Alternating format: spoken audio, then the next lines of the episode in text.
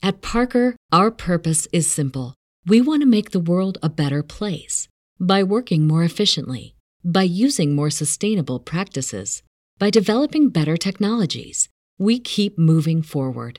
With each new idea, innovation, and partnership, we're one step closer to fulfilling our purpose every single day. To find out more, visit parker.com/purpose. Parker, engineering your success.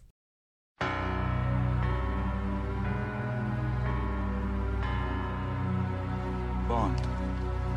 James Bond.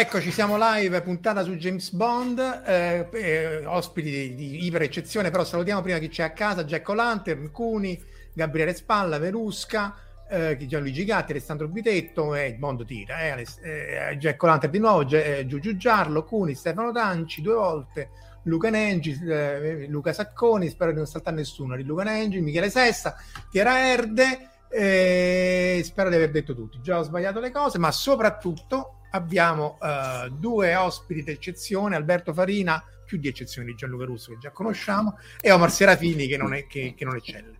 Eh, Buonasera, grazie, grazie. grazie per l'eccezione. e vabbè, eh, eh, Gianluca, eh, con questo buonasera serioso introducici Alberto Farina e... Dillo, Adesso ti voglio vedere. Alberto eh, no, no, perché Serioso e Alberto Farina non è che vadano molto bene. Il tuo buonasera era serioso, non lui. Sì, lo so, lo so, ma appunto forse era meglio te per presentarlo. Comunque Alberto, forse qualcuno di voi lo avrà riconosciuto perché conduce su Rai Movie alcune trasmissioni, tra le quali Movie Mag e, e quindi Posso dire conduttore... che Movimag l'ultima volta ha fatto lo 0,20, quindi non credo che molti... No, eh no, però scusami. no, per altre volte siamo andati molto meglio, quindi eh, diciamolo eh, Dopo Sanremo abbiamo fatto anche il 7, perché andiamo anche in replica su, su Ma siamo una volta anche l'1 abbiamo fatto. Vabbè, ma qua dipende quanta gente, non si conta la percentuale, qua si contano le views, quindi quanta gente... Guarda, 250.000, 250.000 spettatori. Hai capito? L'1% della RAI e 250.000 spettatori. Eh sì, sì, infatti ce la capiamo, ma è autore eh. ehm, televisivo e conduttore è uno storico del cinema, un appassionato, nerd, qua si può dire, no? Tanto nerd. Eh, e, ma soprattutto fa una cosa molto interessante per eh, i non addetti ai lavori, che è, si occupa della programmazione insieme ad altre persone di, di Rai Movie, si occupa costruendo il palinsesto. È stato eh, ecco, qua lo, lo vedete. Ieri, era, ieri ha fatto questa foto. Dietro di lui, dieci anni fa che... dietro di lui c'è un, una bozza di palinsesto di, di Rai Movie do, fatto a post-it, post-it che hanno poi i codici sopra in rosso, il genere, la durata. Eh, sotto eh, i passaggi lì con le due sbarrette e questi sono dei post-it mh, sulla colonna della giornata che venivano spostate eh, con, mettiamo il western prima e il western dopo, però su mh, mm, Canale 5 fanno quell'altra cosa, allora la portiamo giù, la riportiamo al mercoledì successivo. Ecco, quello è molto interessante e Alberto lo raccontava quotidianamente con dei periscope, che mh, mm, è stato uno dei primi in Italia. Insomma, hai avuto un, be- un, buon seguito in Italia sul Sì, sì, sì, a un certo no? punto Beh. c'era abbastanza gente che... perché il punto era Periscope, che cosa racconti? Siccome ogni giorno avevamo 14 film da raccontare, c'era sempre qualche argomento. Per cui sì, siamo andati avanti, boh, quasi due anni credo alla fine a raccontarlo, perché boh, c'era, c'era, gente che seguiva e soprattutto un sacco di, la cosa divertente è che un sacco di gente voleva sapere perché diavolo avete messo ancora una volta il film Piedone e lo sbirro oppure no, perché no, mettete tutti questi no? western eh, sì, perché funzionano perché eh. funzionano, quindi alla fine è proprio una cosa brutalissima. Cioè. Concludo la presentazione con due titoli. Uno è See You Next Wednesday, che è una delle rubriche che ha condotto Alberto dentro Movie Mag e poi sul web per Rai, Muni, Rai Movie, e l'altro eh, titolo è Coming Soon, che era il nome della mh, mm, televisione che ha eh, contribuito a fondare con eh, altri colleghi e sono due titoli che hanno a che fare tutte e due con qualcuno. Marco, che, che dicevi? Io l'ho scoperto che... perché lui non dice niente. Cioè, se io fosse, avessi fatto queste cose, andare in giro con la maglietta tatuata. Cioè, ha lavorato a Blues Brothers 2000, ragazzi. Io stavo quasi per dire chi se ne frega di Bond. Parliamo di Blues Brothers 2000. Eccolo qua. Sta su IMDb, ve lo vedete eh, tutto, ma. Eh, mi ci sono messo io su IMDb, eh, però effettivamente sono nei titoli di coda di, di, di quei film lì. Cioè, cioè, ma di che stiamo... E sono Beh. Alberto Farina 1, perché ci sono altri Alberti Farina. C'è un maledetto che mi ha fregato le prime pagine di risultati quando mi autocerco su Google, ah, e che è un ah. comico di Zeli con la barba e ah, sì, sì, infatti rosico molto YouTube, perché ha un'altra eh. visibilità. Poi c'era, poi c'era, un critico cinematografico argentino che si chiamava Alberto Farina, c'eravamo anche scritti per un po', poi poverino è morto, e quindi ci sono almeno tre Alberti su Hai mandato IMDb, ma ci sono arrivato prima no. io, quindi ecco, bene. Comunque la tua amicizia con Landis non si è limitata poi a Blues Brothers o The Stupid. Tu hai scritto il Castoro? Sì, sì, Landis, sì, sì, io Landis no? l'ho conosciuto, adesso poi non vorrei, però poi su Landis torneremo perché in qualche modo c'è un collegamentino con 007. Però sì, ho scritto, mi piacevano molto i suoi film, ho scritto il Castoro su, su di lui, quindi no, diciamo una serie di analisi dei suoi film eh, cercando di creare una sorta di profilo d'autore, perché faceva film da ridere, ma non vuol dire che non fossero film che avessero una loro coerenza eh, così, mh, mm, creativa, narrativa, tematica, politica, eccetera, eccetera. E poi ho avuto la fortuna di conoscerlo perché lui venne in Italia mh, mm, più o meno nei giorni in cui usciva il libro. Io passai due notti a tradurglielo in una specie di inglese e lui fu tutto contento, andammo a cena fuori e poi gratis ho lavorato su due film suoi. Ecco, non, non sono, sono, in quei due film, ho lavorato, sono stato sul set dal primo all'ultimo giorno, ma non ho beccato una lira. No, su uno ho beccato qualche lira perché un paio di volte, visto che vedevano questo poveraccio, si era pagato il viaggio in Canada, si pagava no, l'albergo, che era un posto puzzoloso che Barton Fink non è niente al confronto, eccetera, mi hanno fatto fare la comparsa. Quindi un paio di volte c'è una mano di un personaggio che in realtà la mano sono io, un'altra volta un piede, ogni volta erano 100 dollari. Quindi per tipo tre mesi di lavoro ho beccato 300 dollari canadesi, insomma, è meglio che un calcio in bocca. Eh. Però insomma, poi Blues Brothers, cioè ragazzi, mica, sì, sì, sì, sì. Beh, Blues Brothers allora... 2000, infatti non lo dico tanto perché a me piace il Blues Brothers 2000, è un film che ha dei difetti senza dubbio, però tutti dicono, eh ma non è Blues Brothers 1. Eh, cioè, vabbè, grazie, è, cioè, voglio dire... Quello, eh. magari ne parliamo. Dice, non so, c'è, c'è un Caravaggio, eh, ma non è un Leonardo, capito? guarda, questa cosa me la trascrivo, poi la scrivo a lei e si dico, guarda, ti hanno paragonato, non so se Caravaggio o Leonardo, ma uno dei due comunque. Ma per, spieghiamo perché Coming Soon e See You Next eh, Wednesday ah, scusa, hanno sì. a che fare con, con Landis. Allora, sì, detto, allora, Coming Soon era il nome di questa televisione satellitare che si occupava di cinema che avevo fondato e diretto per due anni finché poi divergenze diciamo, culturali con la proprietà mi hanno indotto a rivolgermi altrove e si chiama Coming Soon perché era, era una società Anica Flash che si occupava soprattutto di trailer e quindi per trovare un nome che avesse a che fare con i trailer in America si dice coming soon, cioè alla fine tu vedi il trailer, sì, soprattutto una volta, vedevi il trailer alla fine coming soon, che è il prossimamente, la traduzione letterale di prossimamente. Qualcuno diceva che era un po' una, un'allusione all'eiaculazione precoce coming soon, però in realtà poi finché abbiamo fatto la, la canale nessuno soon, not too soon. Eh, infatti, not too soon, l'importante è che i tempi siano quelli giusti. E, e Landis aveva fatto mh, negli anni Ottanta un documentario che in Italia è pure uscito in un video, mi sembra, che si chiamava Coming Soon, ed era una sorta di montaggio di trailer classici e meno classici, credo fosse l'82 perché alla fine del trailer c'era anche un pezzo di ET che non c'entrava molto, soprattutto trailer horror condotti eh, da Jamie Lee Curtis, che tutti ricordiamo eh, da, da, Halloween. dimenticarla. Eh, esatto, una poltrona per due ha folgorato coronarie giovanissime di un sacco di noi. E, ehm, e, e quindi boh, io avevo visto per scrivere il libro questo, questo, questo documentario. Loro dicevano: ah, facciamo un canale di, di trailer e di informazioni cinematografiche, chiamiamolo Anteprima Cinema. Chiamiamolo modo, io non sono particolarmente anglofono, ma coming soon mi sembrava un po' più tondina come espressione, in Italia non era ancora tanto affermata e, e infatti ha funzionato, è, è, rimasto come logo, sono passati, era il 98, quindi sono passati eh, sì, 14 sì. anni. Poi il canale You Wednesday invece? See You Next, See Wednesday. Next Wednesday è un film che non esiste e che eh, in realtà se avete visto 2001 Odissea nello spazio, spero di sì. Direi che qua... canale, suppongo di sì. Vi ricorderete che a un certo punto c'è una comunicazione eh, in cui i genitori di, eh, insomma, del, del, del, protagonista gli mandano degli auguri di compleanno dalla Terra, una specie di videomessaggio, e gli dicono tanti auguri a te, tanti auguri figliolo, bla bla bla, e poi gli dicono ci vediamo mercoledì prossimo, ah, e quello in inglese è See You Next Wednesday. Landis, che è sempre stato un appassionato di 2001, ehm, adora, quella è un po' l'ultima frase che arriva dalla Terra prima che, che, che la mm-hmm. Discovery si perda nello spazio, nella missione Giove. Questo mercoledì lui, che non arriverà mai praticamente. È un mercoledì che sì, appunto, non sarebbe mai arrivato ed, è, ed era il titolo, era stato usato come titolo di una sceneggiatura che lui sostiene di aver scritto quando era un teenager che non è mai stata realizzata.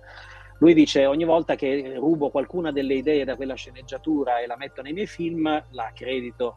Io me l'ha detto tante volte, non credo che sia vero, questa sceneggiatura non me l'ha mai fatta leggere, eh, però eh, il gioco quando vedi film di Landis è vedere se in quel, quel film c'è un manifesto, una frasina, eh, un riferimento a See You Next Wednesday, a volte nel dialogo, eccetera, eccetera, e essere il primo a beccarlo. Quindi quando rivedrete i film di Landis, c'è anche nei Blues Brothers. In Blues Brothers 2000 non c'è, c'era ma è stata tagliata al montaggio. Io ah, ho una ah. fotografia che ho scattato sul set, quindi esiste ancora quell'immagine, però nel, nel film non si vede. Bisogna vedere se sta tra le scene tagliate. Omar. Uh, volevo fare, uh, prima di tutto rispondo velocemente a Krishna, sì, è una cresta della nave Vespucci. Cioè, ha fatto chiede se quella dietro se c'è la nave Vespucci. Completamente ecco. Poi eh, una cosa, rifer- vedo da un commento che ha fatto Cuni, eh, volevo chiedere una cosa ad Alberto e, e anche ovviamente a Gianluca. Eh, voi che avete, soprattutto Alberto che aveva lanciato Camille Sun, eh, cosa ne pensi dell'evoluzione dei trailer che una volta erano veramente spezzoni di film, diciamo con uh, scene abbastanza cruciali senza da spoiler, e adesso sono diventati dei prodotti letteralmente a sé stanti? Guarda, io sono un appassionato di trailer, quando andavo al cinema se non c'erano i trailer ci restavo male. Eh, vediamo se riesco a ritrovarlo, dovrei avere. Eh, no, stavo cercando qua nel, nei miei angiporti, ma non riesco a tirarli fuori. Ma era uscita una collezione di vecchi trailer in DVD. Quattro, quattro DVD con copie devastate, orrende, ed erano mm-hmm. lunghissimi, erano effettivamente spezzoni di film eh, ti raccontavano tutto il film, no, ma c'erano scene anche di 40 secondi di seguito, non erano montati mm. eh, veloci come lo sono spesso adesso. E non lo so, sono quelle situazioni che tu dici i, trailer non sono più quelli di una volta, non lo siamo più neanche noi, cioè all'epoca andavi al cinema e i trailer erano un divertimento in più, perché prima del film tu avevi tutto questo fuoco d'artificio di cose che non c'entravano spesso niente con i, con i film che, che, che, stavi per vedere. A volte capitava che magari, ecco, se andavi a vedere film Disney di rado vedevi il pornazzo, però mi è capitato anche quello in passato, cioè il pornazzo no, ma magari il corpo della ragazza di campanile, comunque film magari un po' scivolosetti. E ehm, oggi io sono sempre contento quando vedo dei trailer e che in genere li abbiamo già visti anche quando andiamo al cinema, li abbiamo già visti su MDB, li abbiamo già visti post condivisi dagli amici su, sui social e adesso poi ci sono i teaser del trailer, c'è, cioè è diventato attenzione, domani uscirà hanno fatto vedere tre fotogrammi. capitolo diciassettesimo della saga remake reboot cioè... eh, Io... sì comunque un po' di emozione c'è ancora però forse non c'è un aspetto rispetto al lavoro che facciamo a Rai Movie, appunto quando costruiamo le trasmissioni che presentano i film, eh, una cosa molto fastidiosa è, ad esempio, nei film di animazione, spesso hai i trailer doppiati da delle persone che non sono poi i doppiatori del film. Ad esempio, c'è Anna Mazzamauro che fa la signora, la, la nonna dei Cruz, però quando ti arriva il trailer un po' in anticipo, ancora non l'hanno registrata, allora tu hai quella battuta che dice nel trailer la nonna, tipo aiuto, vieni qui, che non è quella che dice Anna Mazzamauro. E se tu devi usare quella immagine per coprire un'intervista ad Anna Mazzamauro, non lo puoi fare perché fai sentire una voce. Quindi non solo mh, sono fatti apposta con una musica diversa che non troverai nel film, ma quando mancano proprio le voci dei protagonisti, lì diventa, non voglio dire una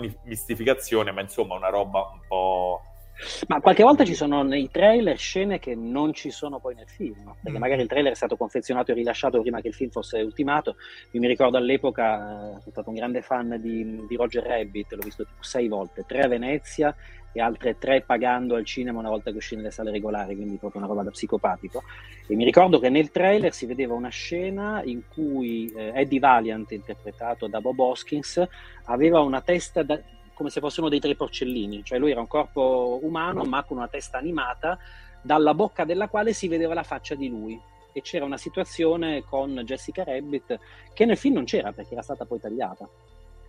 Veniva trasformato in maiale, non so bene come era la faccia, o cadeva dentro un maiale e ne diventava parte, una cosa così. Quindi a volte succede che il trailer ti vende delle cose che poi non ci sono. Ma allora, um, qui stiamo andando un po' fuori. Sì, sì, infatti dobbiamo poi. No?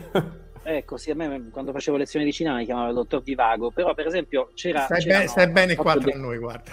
Ecco, c'era, c'erano... Allora io ho scritto un libro anni fa che si chiamava Sparate sul regista, che era sul cinema di serie B, e tra i tanti registi di cui si parlava c'era un certo Jim Wynorski, che lavorava per, mi pare per Roger Corman, e faceva i trailer faceva proprio i trailer e a volte girava cose che nel film non c'entrava. Cioè, Corman è uno famoso perché lui faceva disegnare un manifesto fighissimo con qualche donna molto, molto buona, con 12 tentacoli. Ammazza, hanno fatto in tempo a nominarlo, come hai fatto?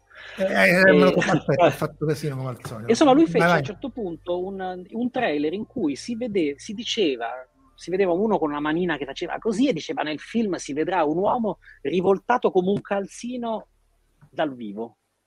E nel film non c'era questa cosa. La gente andò a vedere questo film aspettandosi l'uomo rivoltato come un calzino e si incazzò come, come delle bestie perché, perché, non, perché, no, non c'era questa scena. Poi, molti anni dopo, molti anni dopo, questa scena dell'uomo rivoltato come un calzino è stata girata effettivamente in un film che si chiama Society di Brian Usna. E, e, lì c'è proprio uno che c'è un'orgia pazzesca in cui i corpi si mescolano, eccetera, eccetera. E a un certo punto uno gli infila una mano super dietro, sì. insomma la mano arriva fuori, esce tipo dagli occhi, eccetera, e lo rivolta completamente, perché se poi vi pungesse vaghezza, in Society questa scena effettivamente... La, la, lasci il crime. Salutiamo nel frattempo, ci sono giunti tanti, scusate se salto qualcuno, signor Luca Signorelli, eh, David Casci, dove sta Lobo, Angelo Frascella, ce ne sono tanti, Krishna e così via. Cominciamo con James Bond, perché eh, per me potremmo parlare dei Blues Brothers, però lo faremo una puntata a parte. Eh. questo, il, il, titolo è, è, di Gianluca Liscenza d'uccidere, che è un titolo geniale, e ovviamente non parleremo solo della fisica 007, ma di James Bond in generale. Prima di cominciare, però, volevo farvi vedere anche il canale YouTube di Alberto, che appunto è questo, non ah. comico, dove ci sono tutte le eh, recensioni che stavano su, su Rai Movie e quindi sono son, son bellissime. Io per, per, me ne sono viste parecchie, soprattutto quelle più di fantascienza, oh, Splatter, Bud e così eh, via. Lì dove vedi scritto Movie Mag, quelli sono i See You Next Wednesday. Ora, questi sono gli ultimi, quelli, quelli realizzati proprio qui dove ci, mi trovo adesso, da casa, con mia moglie che mi faceva da regista perché era un periodo di lockdown. 2020. lei mi faceva la scenografia, la regista, Poraccia doveva, doveva staccarsi perché anche lei lavorava eh, lei lavora per un'altra società e doveva staccare tutto perché io dovevo registrare queste cose perché poi andavamo in onda. Quindi, eh sì, eh, guarda. Ecco, ero esattamente in questo punto, proprio lo stesso, con un'altra illuminazione perché questa volta non c'è mia moglie a fare l'illuminazione stasera. La fotografia, questa fotografia politica, eh, la sì. Boris. Sì, sì, sì, abbiamo anche rotto una lampada perché cercando di spostarla alla fine si è spaccata. Vabbè. Comunque Alberto devi Comunque, dare sì, delle, delle royalties a Marco, eh, perché vedo che hanno appena comprato un tuo libro. Ah, Stefano Danci dice appena comprato il libro del Farina. No, ma grazie, eh. grazie, spero che ti piaccia. Eh, vabbè, anche se non gli piace oramai l'ha comprato. ti dedico l'euro che mi arriva, grazie. Gneuro, vi ricordate Guzzanti quando faceva Tremonti? Gneuro. Dai, James Bond. Tu, voi avete fatto tutti i James Bond, ho visto, le recensioni tutti i James Bond e io l'avevo messo come massimo esperto di James Bond e il 2 ha detto no, stai attento che sono più matti dei, dei, dei nerd di Star Trek, di Guerra Stellare e così via e quindi ti ho generalizzato a massimo esperto di cinema eh, e qui, Vabbè, pure, pure, su quello è come, come, come, come, Socrate diceva so di non sapere, sono più le cose che più, più, film vedi più ti rendi conto che non ce la farai mai, non dico a vedere tutte le cose importanti, ma anche a colmare le lacune clamorose che non funzionerai mai. Però allora i Bond sì, li abbiamo fatti tutti su Rai Movie diversi anni fa.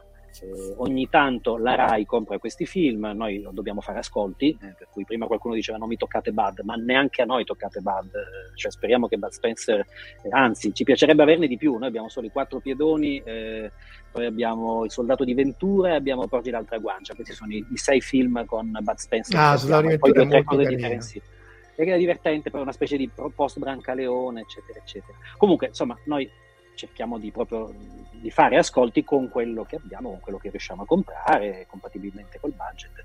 E ogni tanto la Rai compra i film di Bond, li passano tutti le generaliste, dopodiché noi eh, subito dateceli immediatamente, perché i Bond funzionano sempre ancora meglio che Bud Spencer, anche perché Bud Spencer noi lo facciamo una volta a settimana. Ehm, allora qualcuno sta dicendo si può dire che i western hanno rotto e me l'aspettavo, succede sempre, cioè io quando vado dal fruttarolo mi dicono scusa ma perché fate tutti questi western? Beh, dice western Di nuovo western, perché vanno eh. bene, perché vanno bene, il pomeriggio qualsiasi cosa tu metti non, non farà, farà, metà degli ascolti che, fa, che, fanno i western, con rare eccezioni. E parlo dei western tipo inginocchiati straniero, lo, i cadaveri non fanno ombra, vengo a salutare la tua vedova, parola di alleluia, cioè titoli di questo genere sto dicendo i film di Leone che vabbè, grazie al cavolo che vanno bene. No, qualsiasi cosa va sempre bene.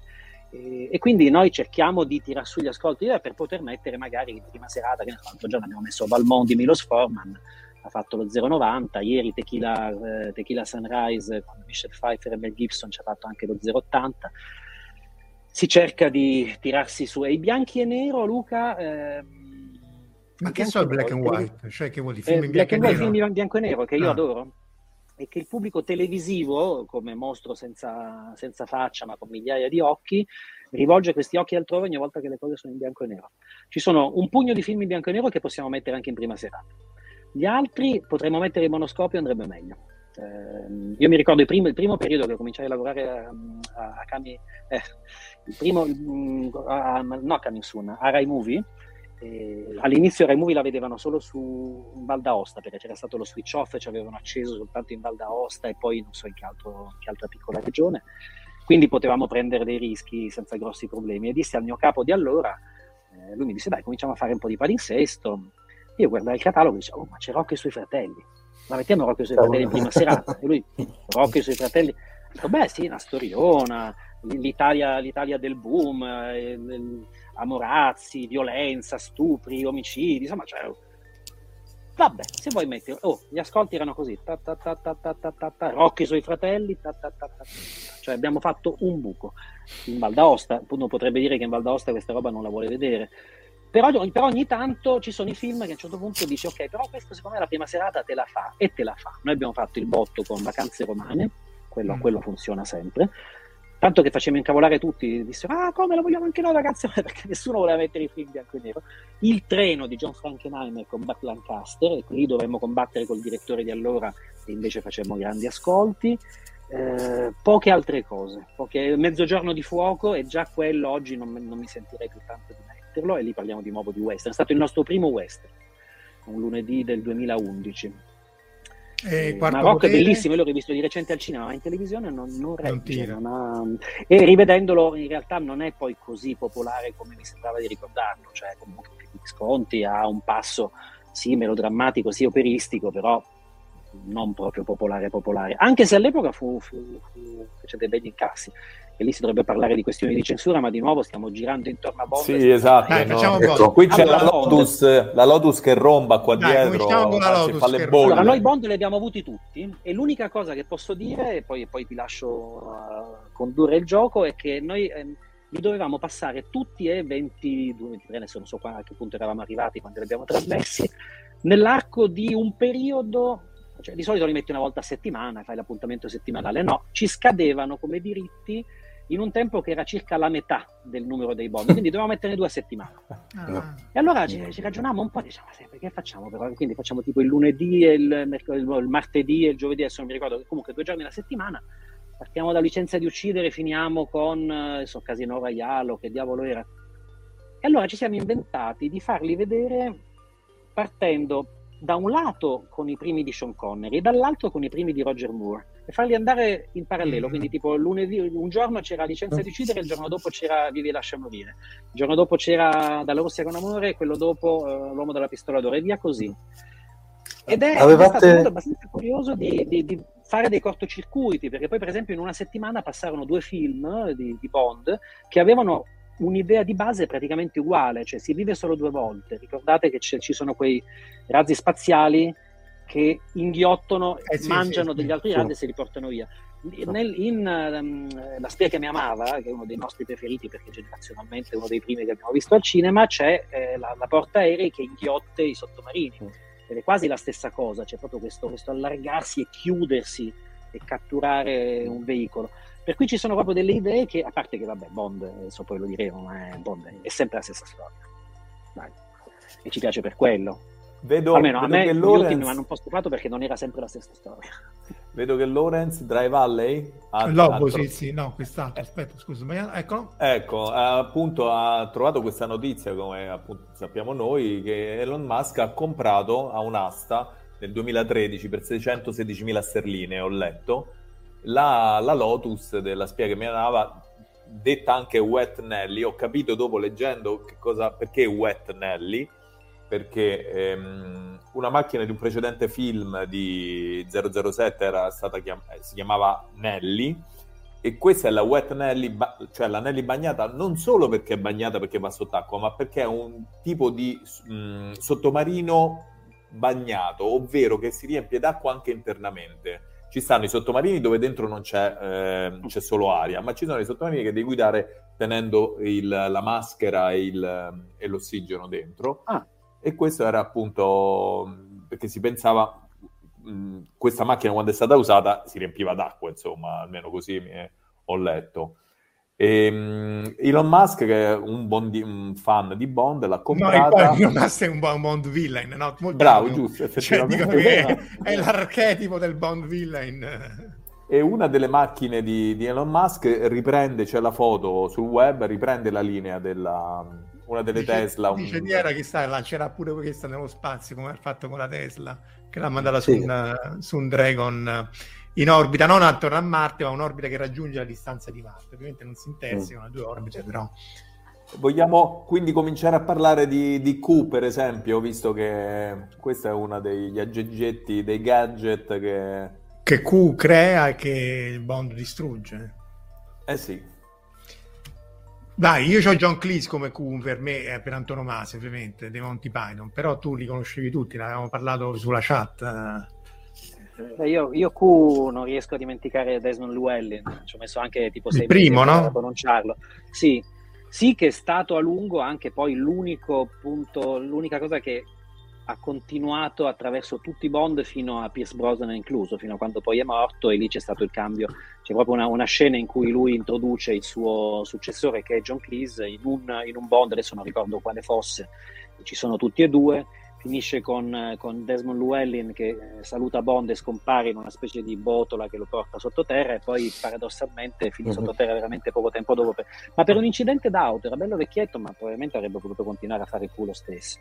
La, la cosa, lui era veramente l'unico volto che era rimasto attraverso tutti i Bond da licenza di uccidere. Adesso non so se licenza di uccidere lui ci fosse, può darsi che nel primissimo lui non ci fosse, che sia entrato da un certo momento in poi eh, però ci eravamo già persi per strada eh, Mani Penny, ci eravamo persi per strada M. Bernard Lee che era morto un film o due prima di, di, Solo per i tuoi occhi. Mi ricordo che Solo per i tuoi occhi cominciava eh, con qualcuno che diceva M è in licenza.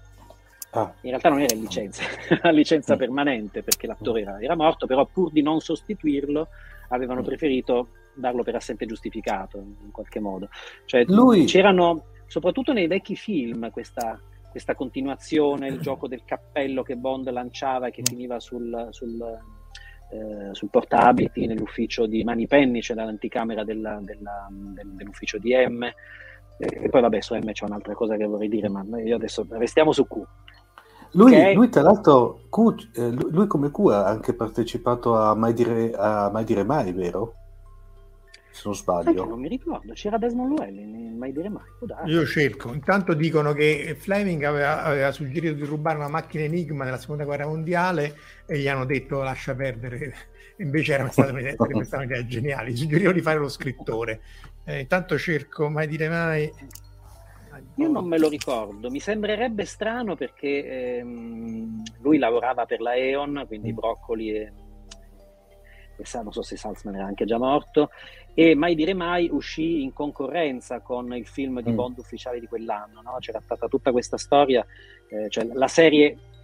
Allora, qui dovremmo andare sui Bond apocrifi, perché allora mi aggancio, qualcuno prima diceva che domani su eh, Rete 4 c'è Casino Royale e qualcuno dice bellissimo reboot, verissimo, Casino Royale di, con Daniel Craig è un gran film, eccetera, ma per me Casino Royale è un film di Bond interpretato da Peter Sellers, da Woody Allen, da William Holden, da Jean-Paul Belmondo, da Ursula Andres, da Orson Welles, eh, da, da, cioè, Manco, ma, e da un sacco di attori che erano apparsi in vari film di Bond. E che era stato tratto dall'unico romanzo, appunto Casino Royale, che all'epoca non fosse stato opzionato da quelli che stavano facendo la serie, la serie dei Bond. Allora si cercò di fare un'alternativa seria, alla fine insomma, nessuno ci, ci, credeva, fecero una cosa, una versione commedia, che era uno di quei film assurdi, e eh, guarda che razza di popò di cast che c'è. Il popò lo vediamo. Ah sì, c'era... un po' meno. Eh sì, un po' piccolino, eh, però vabbè, comunque era un cast ridicolo ed era uno di quei film che facevano ecco negli anni 60-70 che davano l'impressione probabilmente Deborah Kerr, Charles Boyer, George Raft, Barbara Boucher pure, diciamo, guardate Orson Welles.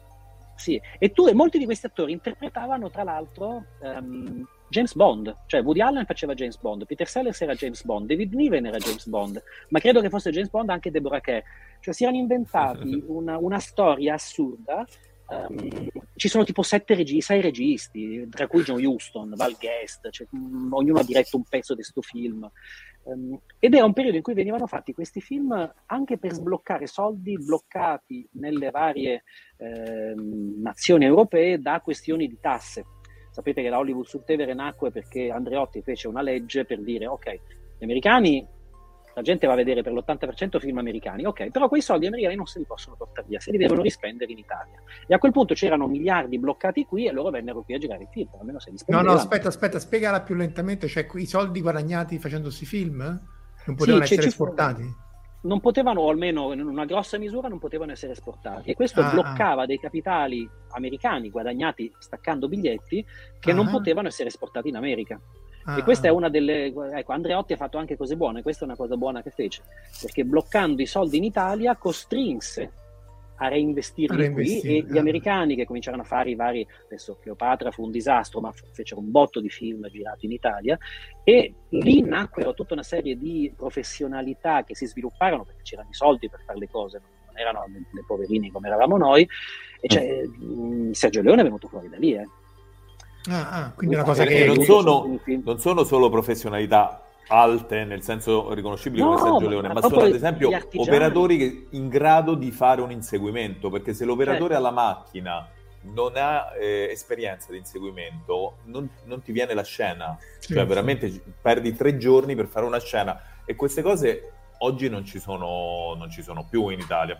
Quando si dice no, ma il film, anche il film mm, di genere eh, non dico di serie B, ma più basso così come mai non si riesce a fare? Non si riesce a fare perché non c'è più un'industria che tra le mille cose che sostiene questo tipo di professionalità, insomma. Non, sì, non o c'hai un regista veramente appassionato, veramente bravo e capace di tenere in pugno tutto, e allora ti esce fuori un Gigrobot, ti esce fuori un Primo Re o cose così, però sono, sono, casi eccezionali, non c'è una struttura che protegga il regista, per cui magari non è sto gran regista d'azione, però comunque c'è sta il direttore della fotografia, il montatore, gli stuntman, oh, trovatelo uno stuntman che ti sa fare delle cose come quelle, adesso vabbè si fa col digitale, magari è più, neanche più necessario, e però oh, sono cose che, che si imparano. E, io mi ricordo mio padre fece anni fa, anni fa, tanti anni fa, papà non c'è più da 5 anni, ma fece un... Um, uh, un film per il lancio dell'Alfa 75 e utilizzò uno stuntman che era Um, che aveva lavorato con Spielberg nei Predatori dell'Arca Perduta, in, non so se avevano girato in Egitto, in Tunisia o che cosa, eh, e fa- che fece una cosa in cui c'era un camion che seguiva la macchina, la macchina fa, fa, insomma, fanno un po' di zigo-zago, poi la macchina fa un testacoda, ingrana la retromarcia e continua a essere inseguita andando in retromarcia davanti al camion, poi fa un altro testacoda e gli riesce a sfuggire. Cioè delle cose, ma perché c'era quello stuntman che aveva lavorato con Spielberg, che era in grado di guidare una macchina come, come i Blues Brothers o come chiunque, eccetera.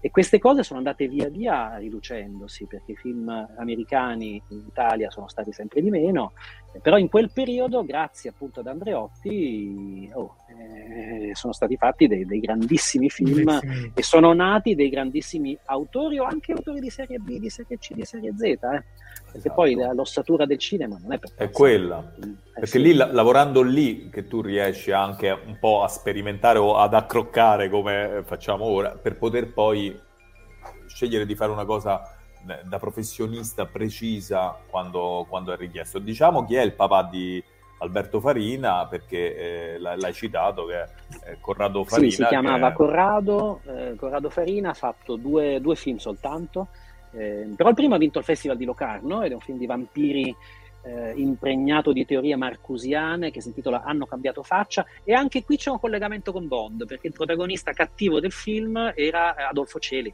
che è l'Emilio Largo di, di Thunderball ovviamente, che già aveva fatto Thunderball e di fatto fu l'unico attore che mio papà, che papà poté pagare perché fu girato in cooperativa, lui si prese una paga sindacale, però insomma fu, fu pagato ed era l'unico nome del, del film. E, e, e, oltre ai film però tuo papà è stato regista dei primi commercial, come dire. Cioè... Sì, sì, beh, fatto, sì, lui ha fatto un sacco di caroselli, tu sei velocissimo, cioè non faccio in tempo a citare una cosa e pum, tiri fuori subito. Il dito più veloce del West. Ammazza, ma veramente.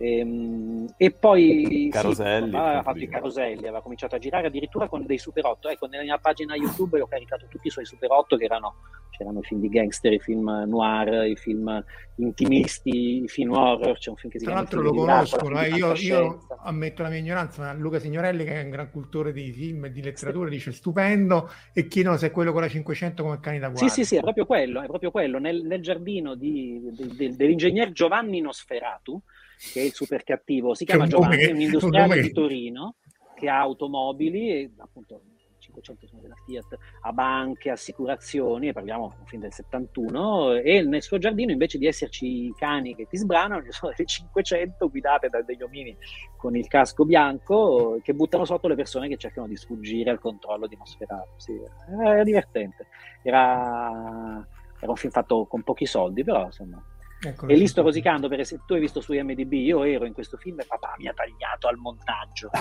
eh beh, il, il, regista, il vero regista si vede, si vede, si vede da quello. Che... Sì, sì, sì, non gliel'ho mai perdonato. E poi ha fatto un altro film che si chiama Baba Yaga, che è uscito adesso tra l'altro da pochissimo, un Blu-ray francese molto bello, pieno di extra, eccetera, eccetera, e che è tratto dai fumetti di Guido Crepax.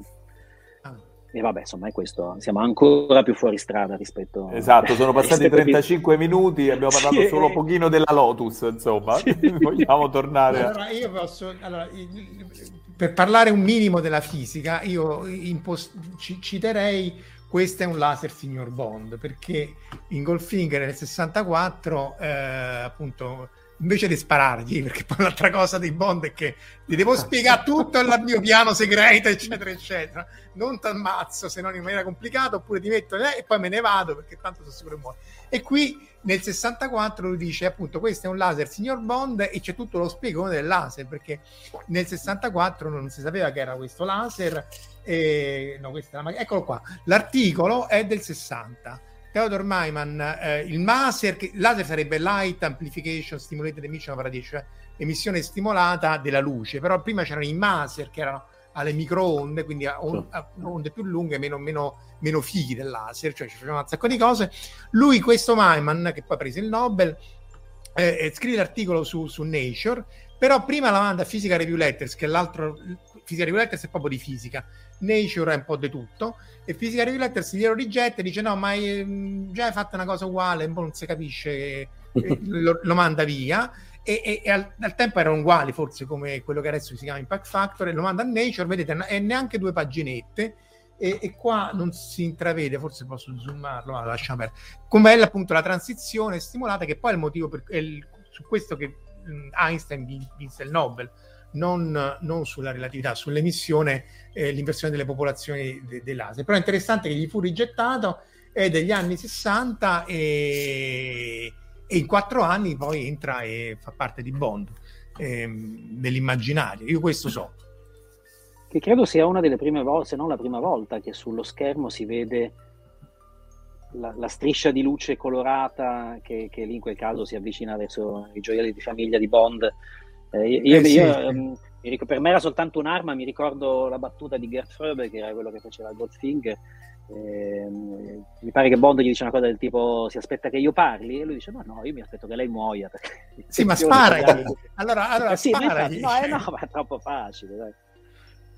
perché dice tra l'altro questa scena è stata ripresa in un film a episodi italiano dove c'era Raimondo Vienello e Walter Chiari che eh, uno era un agente segreto e veniva messo appunto su un tavolo con eh, una sega elettrica, mi sembra una, quella in mezzo, che arrivava fino... Infatti poi rispondeva con un'altra voce, insomma, un pochino più di falsetto. Ora non ricordo il titolo. Era... Fleet, eh? Perché eh, non... Vianello aveva fatto l'agente segreto in uno o due film, il nostro super agente Fleet. No, ma Io ne ho visto uno, fosse... quasi indifendibile, ma delle cose carine. Amore all'italiana, penso, un film ah, episodio. C'era un episodio... Allora è questo. È questo qua. Però Beh, forse non è questo non sono sicurissimo, ma mi sembra che... Dieci episodi, dieci episodi addirittura, roba da pazzi. Mm. Eh, Goldfisher, vedi, è quello lì. Ah sì, eccolo qua. Eh, ah, l'1.7. Aspetta che ci arrivo, eccolo qua. Coraggio ah, laser, ah, il punto esatto. più sensibile a cui deve la reputazione. Eh, vedi, ecco qui. Ricordavo bene, anche perché mi terrorizzò quando lo vidi. In effetti. Ecco. Comunque ecco, non di... guardare mai il film Hard Candy. Allora. Vabbè, non lo vedo. Eh, di, di parodie ce ne sono tante. Ecco, Questo sì. eccola qua. Questo è Homer Simpson con Elon Musk. Questo è Elon Musk, anche se al tempo non era così ricco. E uccide Bond, credo, in questa, in questa puntata qua. Eh... Goldfinger in qualche modo è stato uno dei Bond che ha più colpito l'immaginario perché è anche uno di quelli più parodiati. Eh, prima raccontavo di questo fumetto che leggevo quando ero piccolo sul Corriere dei Piccoli che si chiamava Walkie and Talkie. Era la storia di due agenti segreti inglesi più vicini all'agente speciale, no? Patrick McNee che a Bond. Mm. Però in una, punta, in una storia incontravano un cattivo che si chiamava Gold Delicious che invece dell'oro eh, raccoglieva eh, dolci, trafficava in dolci, eccetera, e aiutavano un agente segreto che era un disegno fatto da Cavazzano bellissimo, una parodia, una, una caricatura di Sean Connery, che si chiamava 00 Beppe. E, e, che veniva chiuso in una prigione e cui stava lì dicendo ah, sì, deve essere prigioniero e riuscivano a liberarlo mangiando le pareti della prigione che era fatta di torrone quindi ora non so fisicamente se una prigione di torrone potrebbe stare in piedi. Ecco, questo... Anche perché mangiare la prigione di torrone non è banale. Eh, infatti cioè, alla fine si ecco. alla fine non si fa, eh, si fa, sì. però...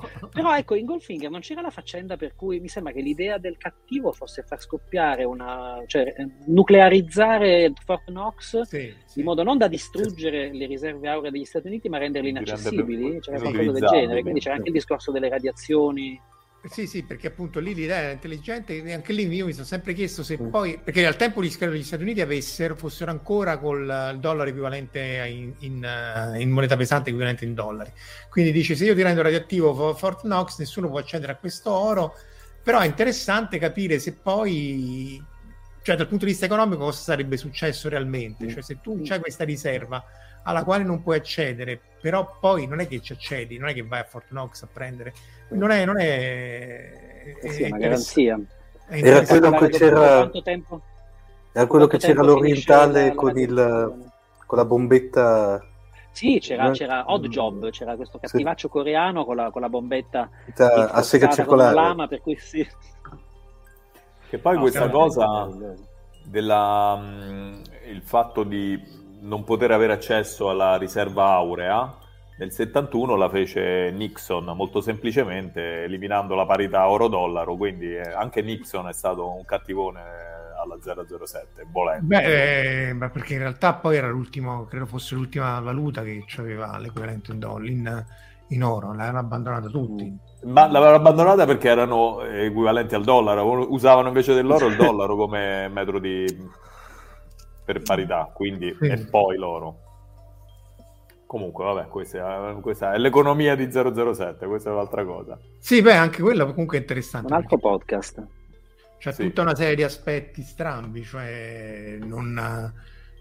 Perché insomma 007 è sopra le righe, no? Allora questo magari vorrei un po' un commento da te.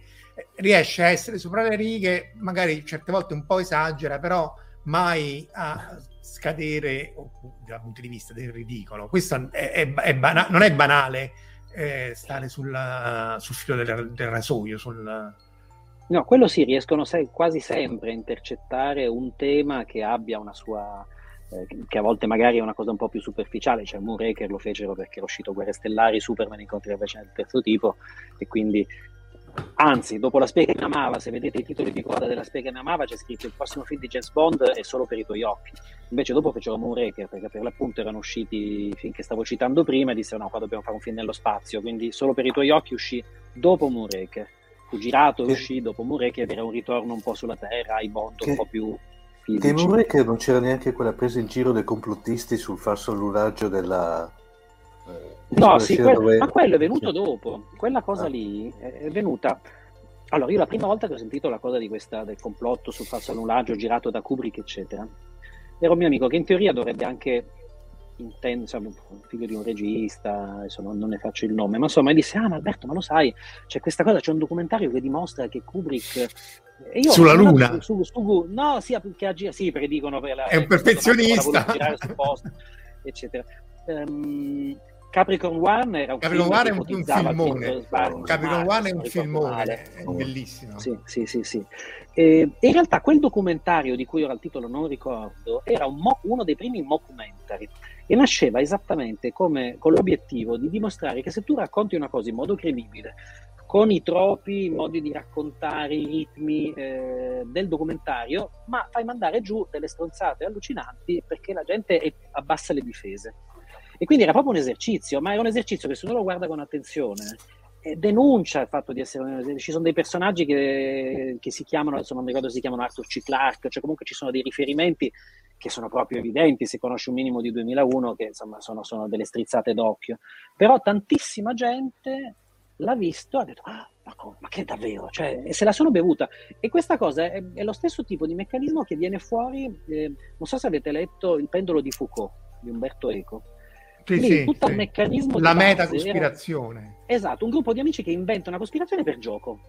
Solo che poi c'è chi se la beve e loro rimangono intrappolati in, questo, in questa cosa che hanno mm. creato diciamo un po' come, come sfida intellettuale. Cioè è, è, pericolosissimo dire delle cose che non sono vere. In realtà lui eh... si mette nei guai perché vuole far figo con una donna a dirla tutta eh? sì e eh, vabbè cioè, come al solito cioè, dice ah sì allora e, c'è altro c'è da dire ne abbiamo parlato in un'altra, in un'altra live che in mezza pagina del pendolo di Foucault c'è tutta la super trama de, de, di quel buffone di Dan Brown, del Codice da Vinci, cioè il Mamma fatto che il sangue è... Quello spero che non l'abbiate dato, no? Immagino che... Quello non l'abbiamo mai dato, però molto cinicamente se l'avessi lo Certo, beh, ci credo. Eh. Sicuramente. Eh. Io quello l'ho letto perché, appunto, io leggo un po' di tutto, quindi non è che dico ah no questi bestseller non li leggo. No no li leggo e come? L'ho letto ho fatto fatica ad arrivare in fondo l'ho trovato eh, veramente sì. indifendibile. L'ho letto in inglese tra l'altro era un inglese da dilettanti cioè proprio scritto male. Ma anche a livello di struttura io ricordo che c'era un personaggio a un certo punto eh, cattivissimo poi a un certo punto aggiungo cioè in una pagina dice ah e quel personaggio poi era allergico alle noccioline e nella pagina dopo gli danno una nocciolina e mm. questo personaggio muore di allergia. Allora nei manuali di sceneggiatura a pagina 1 c'è scritto se, e qua torniamo a Q, ah, se bon, tu vuoi fatti, usare fatti, un meccanismo narrativo me lo devi impostare prima perché se me lo tiri fuori all'ultimo diventa un Deus Ex Machina e se me lo tiri fuori un secondo prima di usarlo eh, cioè, nessuno ci crede. Allora, per l'appunto, nei film di Bond, eh, lui salta fuori, magari si libera con qualche arma mirabolante, orologi laser, eccetera, eccetera ma c'è Q, che è la foglia di fico del, del, del Deus Ex Machina, che un'ora prima ha detto ah guardate vedi questa cosa Bond se tu l'apri a un certo punto viene un gas paralizzante. Ok poi ce la dimentichiamo e un'ora e mezza dopo lui tira fuori il gas paralizzante e, e si salva. Cioè devi un minimo rispettare il pubblico anche quando racconti delle cose ma, così così così ma poi shock eh, Dan Brown proprio sembrava scritto voglio dire via... Q è stato seminato molto prima che un'ora prima, perché comunque alla fine tu sai, vai a vedere un film di James Bond e sai che ci sarà un, ga- un gadget tecnologico che ti aiuterà, è un, parte del fascino de- del sì, a, volte, a, volte, ci giocano contro, in solo, per i, in solo, per i, tuoi occhi c'era una macchina pazzesca che veniva presentata perché faceva di mille mortacci sua, eccetera, eccetera, e Bond che sta fuggendo con Carol Bouquet per arrivare a prendere questa macchina arriva due minuti troppo tardi perché qualcuno ha cercato di aprirgliela e sta macchina è esplosa. esplosa sì. Quindi lui arriva lì e scappa con una Diana perché la macchina è esplosa. Eh sì, ecco, questo è un caso in cui hanno seminato l'utilizzo di un'arma che poi a sorpresa non c'è più e quindi Bond si deve inventare il solito inseguimento, però con una Diane che poi ruzzola giù per i, per i poggi. Cioè, lì, lì era, era, il gioco della, semi, della seminagione, come si dice? Semina. De, de, della, della, semina, e però ho giocato al contrario, cioè l'intelligenza. E, e con l'ironia, un po' con l'ironia tipica della serie Roger Moore, secondo me, che è quello più, più, ironico, insomma, in qualche modo. Che differenze c'erano fra Connery, Moore e poi Dalton? Come che dici di Alberto? Eh, beh, una cosa che tante volte non si ricorda è che Roger Moore era più vecchio di Sean Connery. Roger Moore aveva ah. due anni di più. Quando, quindi quando subentrò a Connery era cioè come rimpiazzare uno con uno che era già più vecchio di lui e aveva un altro tipo di faccia. Quindi, quindi sì, Connery era proprio maschio alfa, ma no alfa, Uber alfa, insomma, ed era spietatissimo, sparava veramente a sangue freddo. Roger Moore era, era già un vecchio zio fin dai primi fin dai primi episodi, poi veniva... Lui, Roger Moore era venuto fuori da, una serie di, da varie serie di telefilm, aveva fatto Il Santo, aveva fatto Ivano, eh, Il Santo per l'appunto era una roba... E poi aveva fatto forse Attenti a quei due, mi sa che sì, sì, quei due, sì. era, era, lui e Coso, Quindi, eh, eh, Tony, Tony Curtis. Tony Curtis non era proprio dei Bond, però erano dei film di gente, dei telefilm di gente che Bond le aveva visti e come, insomma, quindi... Eh. E qua Alberto Oliva ci cita Lazenby che è il testo, che, il testo eh, sì. Krishna ha lavorato con Carol Bouquet, ragazzi, qua tutti, tutti che lavorano con gente famosissima. Ah, però. Ah, eh, però, mica male. Eh, eh beh, Carol Bouquet era, era fantastico. Tra l'altro, Carol Bouquet quando ha fatto Bond non vorrei dire, magari dico una sciocchezza, credo che sia stato forse uno dei primi casi in cui una Bond girl aveva già un curriculum di tutto rispetto, perché lei aveva già lavorato con Buñuel prima di fare Bond, cioè non era una modella che veniva presa così e che poi magari veniva lanciata per due o tre film da Bond, ma che fa il bouquet. Ma anche perché la mortalità delle Bond Girl è altissima. Cioè, è altissima, è altissima. Sì. Durano due minuti. Cioè. E faccio fatica a pensare a delle Bond Girl che, che, che, non fossero già famose prima e che abbiano avuto una grande carriera dopo. Eh. Non è Ursula Andres, ecco. Mm. Eh, però già se vai a cercare di ricordarti le altre, hanno fatto sempre la serie B, non sono mai riuscite salvo poi ecco in tempi più recenti Beh, nelle, eh, le ultime attrici, no. quindi ecco Casino eh, Royale sì. c'è Eva Green ma Eva Green già aveva fatto Bertolucci, sì. aveva fatto già un botto di roba e c'è Sophie Marceau in Nel mondo non esatto. basta cioè ma anche sono... Al Berry no? Eh, mi sembra Al Berry sì, sì.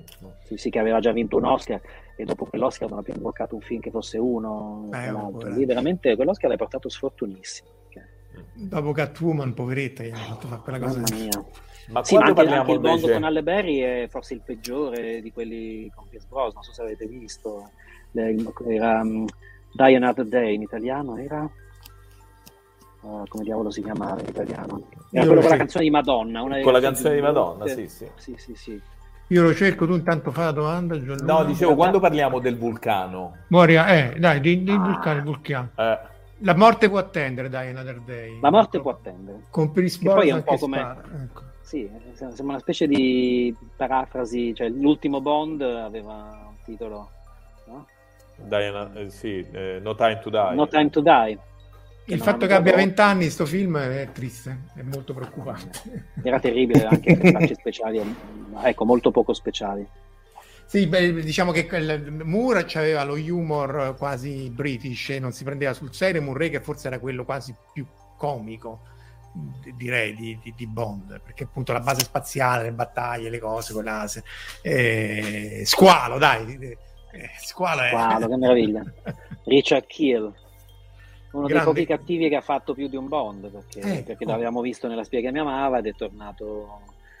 Poi lui ha fatto anche un altro po' di cose, aveva fatto l'umanoid, ha fatto un film, una specie di, sì, di, di King Kong, di post King Kong italiano, girato da Gianfranco Parolini, mi sembra Cos'era? Era, eh, mi pare che era tipo Yeti, una roba del genere. No, Yeti, Yeti, ma non c'era lui. Yeti non era con Richard oh. Kiel. Yeti era terribile, ma sai, lì dovremmo parlare una volta, un film allucinante. No, ma il vulcano, andiamo sul vulcano.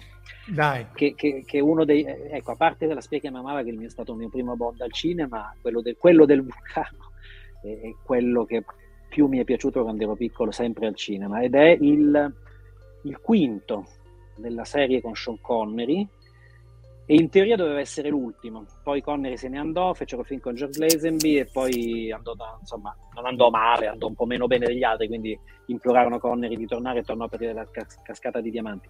Però il vulcano era stato il più grosso dei Bond fino a quel momento ed era stato il momento in cui proprio sono partiti verso questo barocchismo inventivo assoluto, perché c'era questa base in un, enor- in un enorme vulcano dove si apriva il finto laghetto che c'era sopra e dentro c'era un'immensa base da cui usciva sto razzo che, che cattava i razzi, i razzi, nemici. Ed era, mi sa, era il primo film in cui Bond, secondo me, si sposava. Eh, eh, Luca, era quello ambientato in Giappone, davvero, se non ricordo male, no? Ambientato Giappone. in Giappone si sposava con una giapponese che veniva avvelenata immediatamente con del veleno sì. fatto colare sul filino che doveva andare a Bond, ma lei si girava, lui si girava e si avvelenava. Tra l'altro quell'attrice giapponese era famosissima in Giappone perché ha interpretato gran parte della filmografia di Godzilla dell'epoca Showa.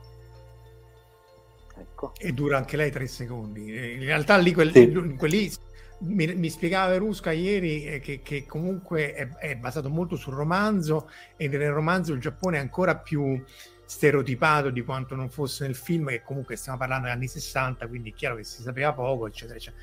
E però appunto Bond si maschera da, da giapponese sordomuto per ovviare ai problemi linguistici, si sposa, quella muore, poi appunto c'è questo vulcano in cui... Quello che è interessante è la, la eh, militarizzazione dello spazio, perché appunto qui lui rubava, il cattivo rubava i razzi per par condicio sia all'Unione Sovietica che agli, agli Stati Uniti in maniera poi da farsi di farsi amichevolmente tirare i missili nucleari tra loro e, e, appunto perché lo spazio al tempo si stava discutendo se eh, militarizzarlo o no, cioè se mettere poi quelle che stanno nel 2001 che erano le stazioni orbitali con i missili nucleari in orbita, che era il motivo per cui i russi costruivano lo shuttle russo perché il KGB mentendo gli disse no ma loro costruiscono questo shuttle che non serviva assolutamente a niente dal punto di vista astronautico perché così possono tirare le bombe su Mosca nella, dalla cargo bay, che era falso e però così costruirono il Buran che era lo shuttle russo. Però appunto poi dagli anni 60 lo spazio non è militarizzato, cioè non ci sono armi e sì, se ti devi tirare i missili nucleari in amicizia lo fai, però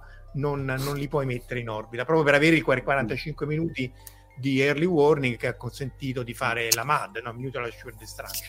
Eh, e questo voleva rompere la, la MAD con questa bellissima volcano layer.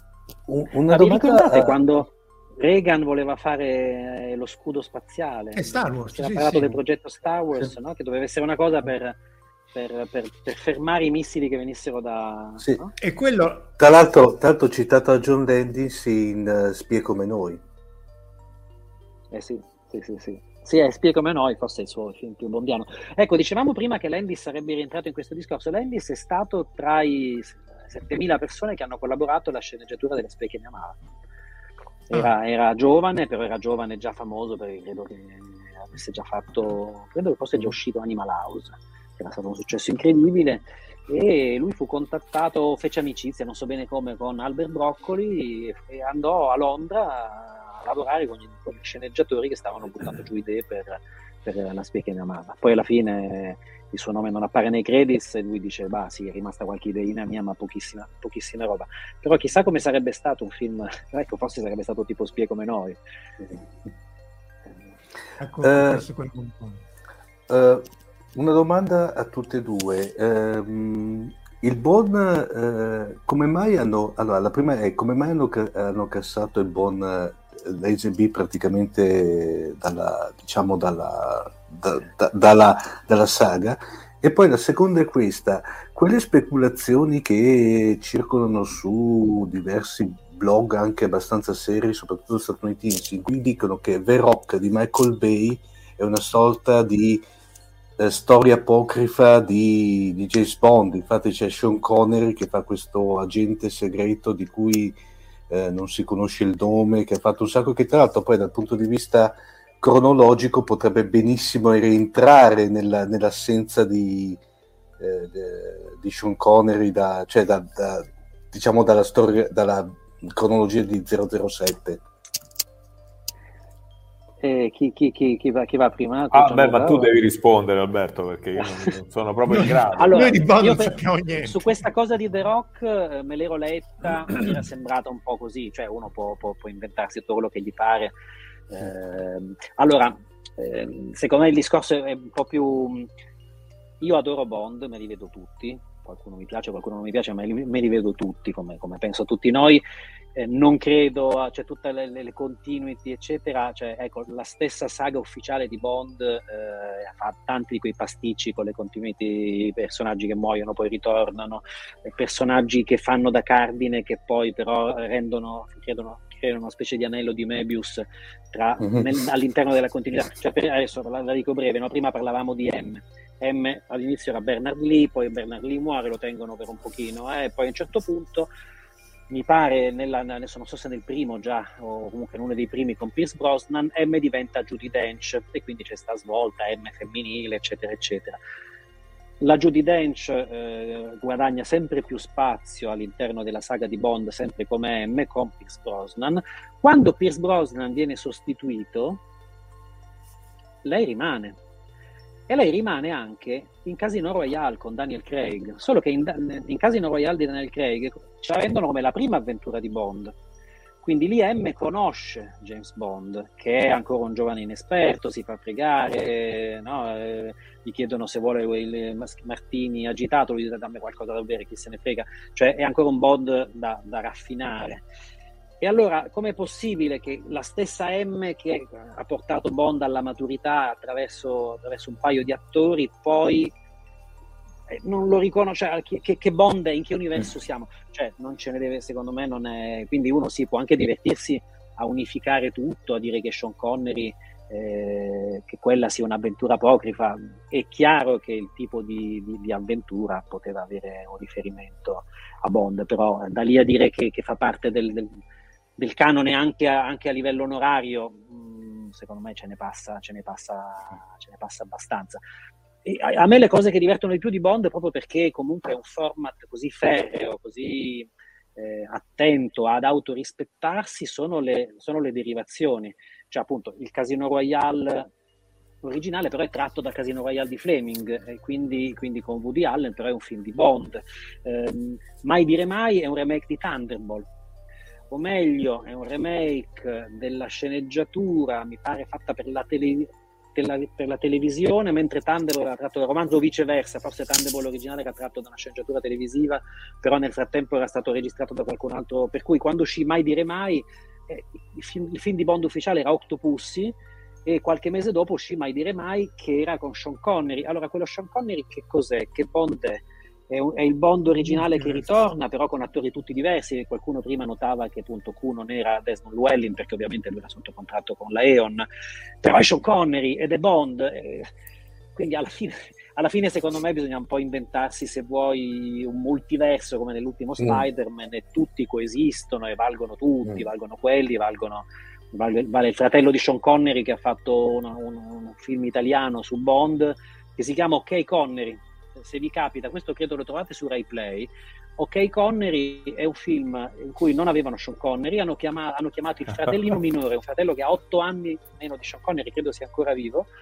E, ehm, e poi hanno chiamato tutti gli attori che sono riusciti a radunare dei vecchi film, Adolfo Celi, ehm, Anthony Dawson, Daniela Bianchi che aveva fatto che era, che era, stata una delle Bond girl anche più, più apprezzate, in una storia alla Bond in cui viene chiamato, siccome la, il c'è, c'è, suo fratello che è famoso, abbiamo chiamato questo, che nel film, nel film si chiama Neil Connery come nella realtà, quindi anche lì c'è un cortocircuito tra realtà e fantasia. Operation Kid Brother, che la trad- trad- puoi tradurre come Operazione Fratellino, è il titolo internazionale di questo, però ok, cioè proprio fare un film che si chiama Ok Connery, per cercare di in qualche modo tirar giù qualche soldino dal fenomeno 007.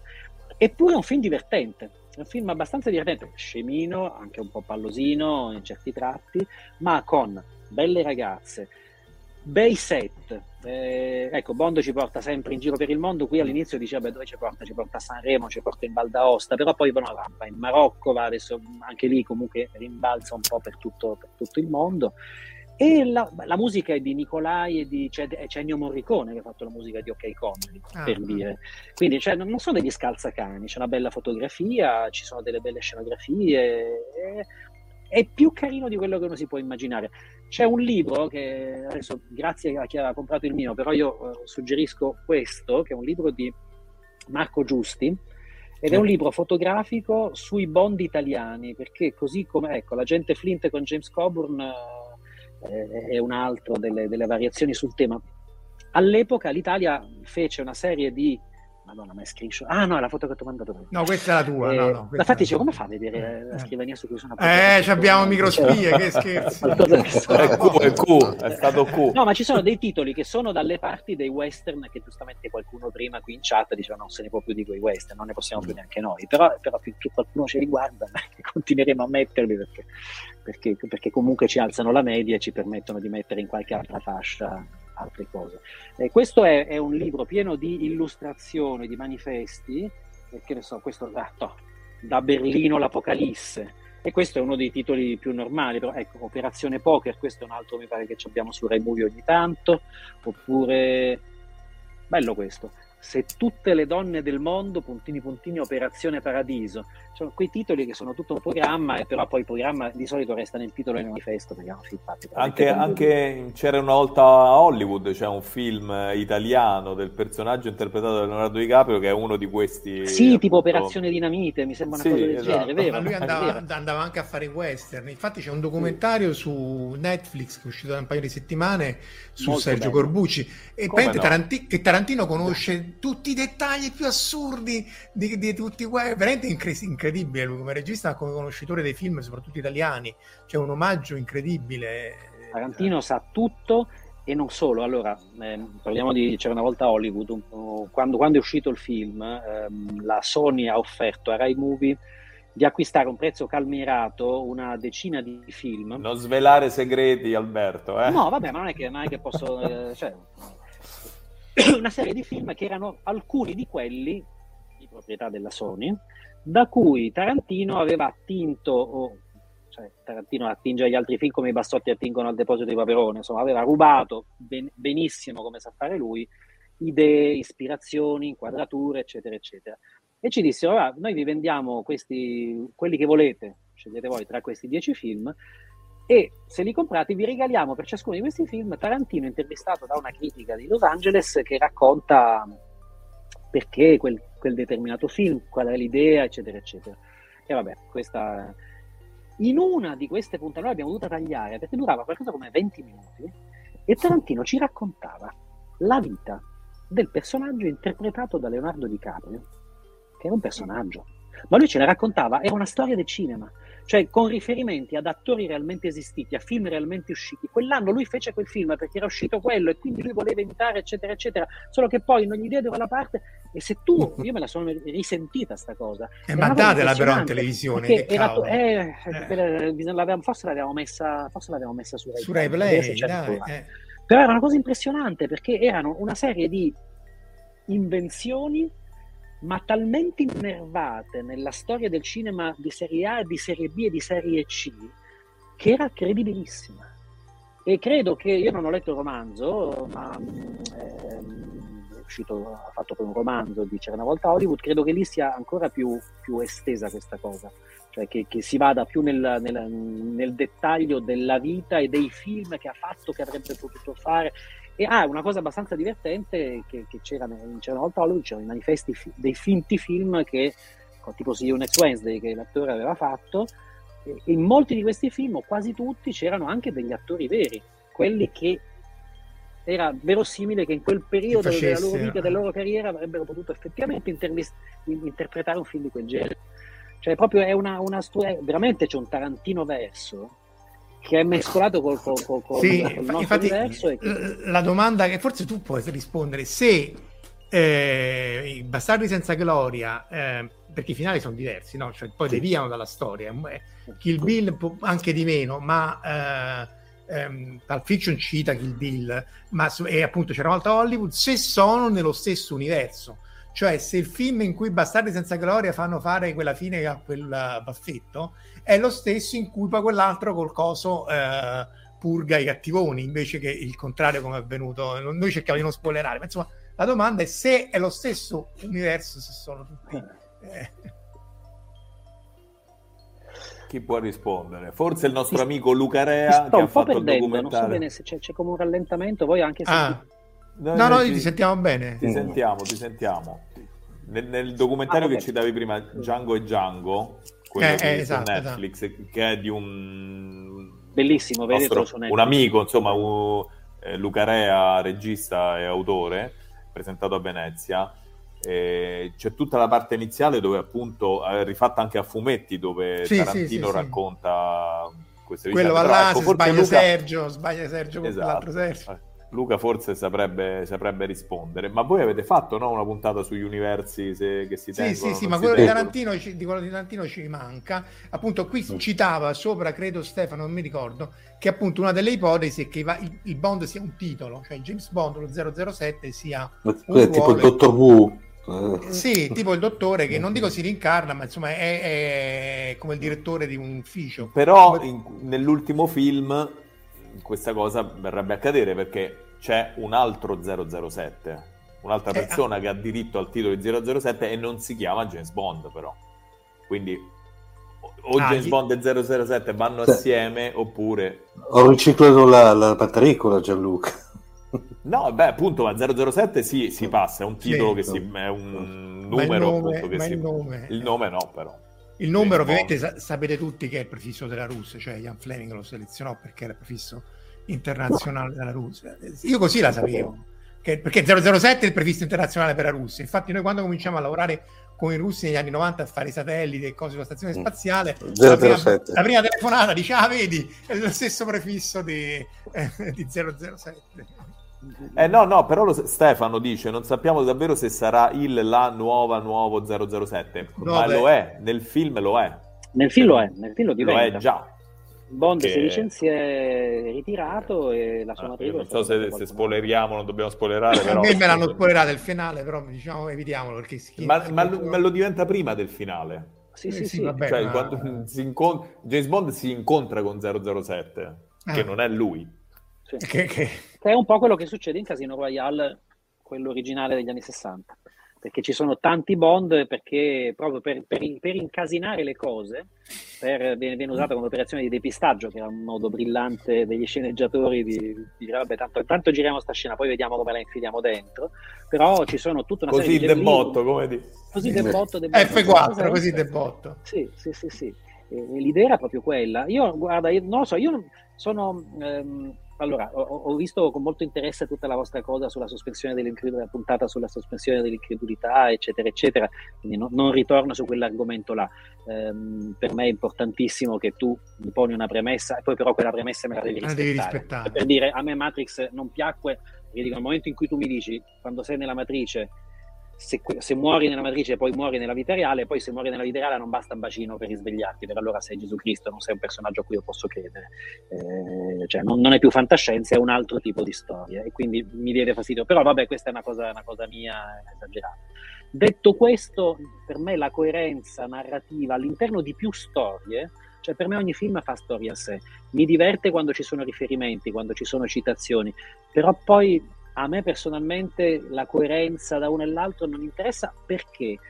Perché un film, un film è sempre talmente tanto staccato dal film successivo, anche quando io non, non seguo tantissimo il Marvelverse, però ho l'impressione che cioè, anche lì c'è tutto un progetto, la fase 1, fase 2, fase 3, fase 4, eccetera, eccetera.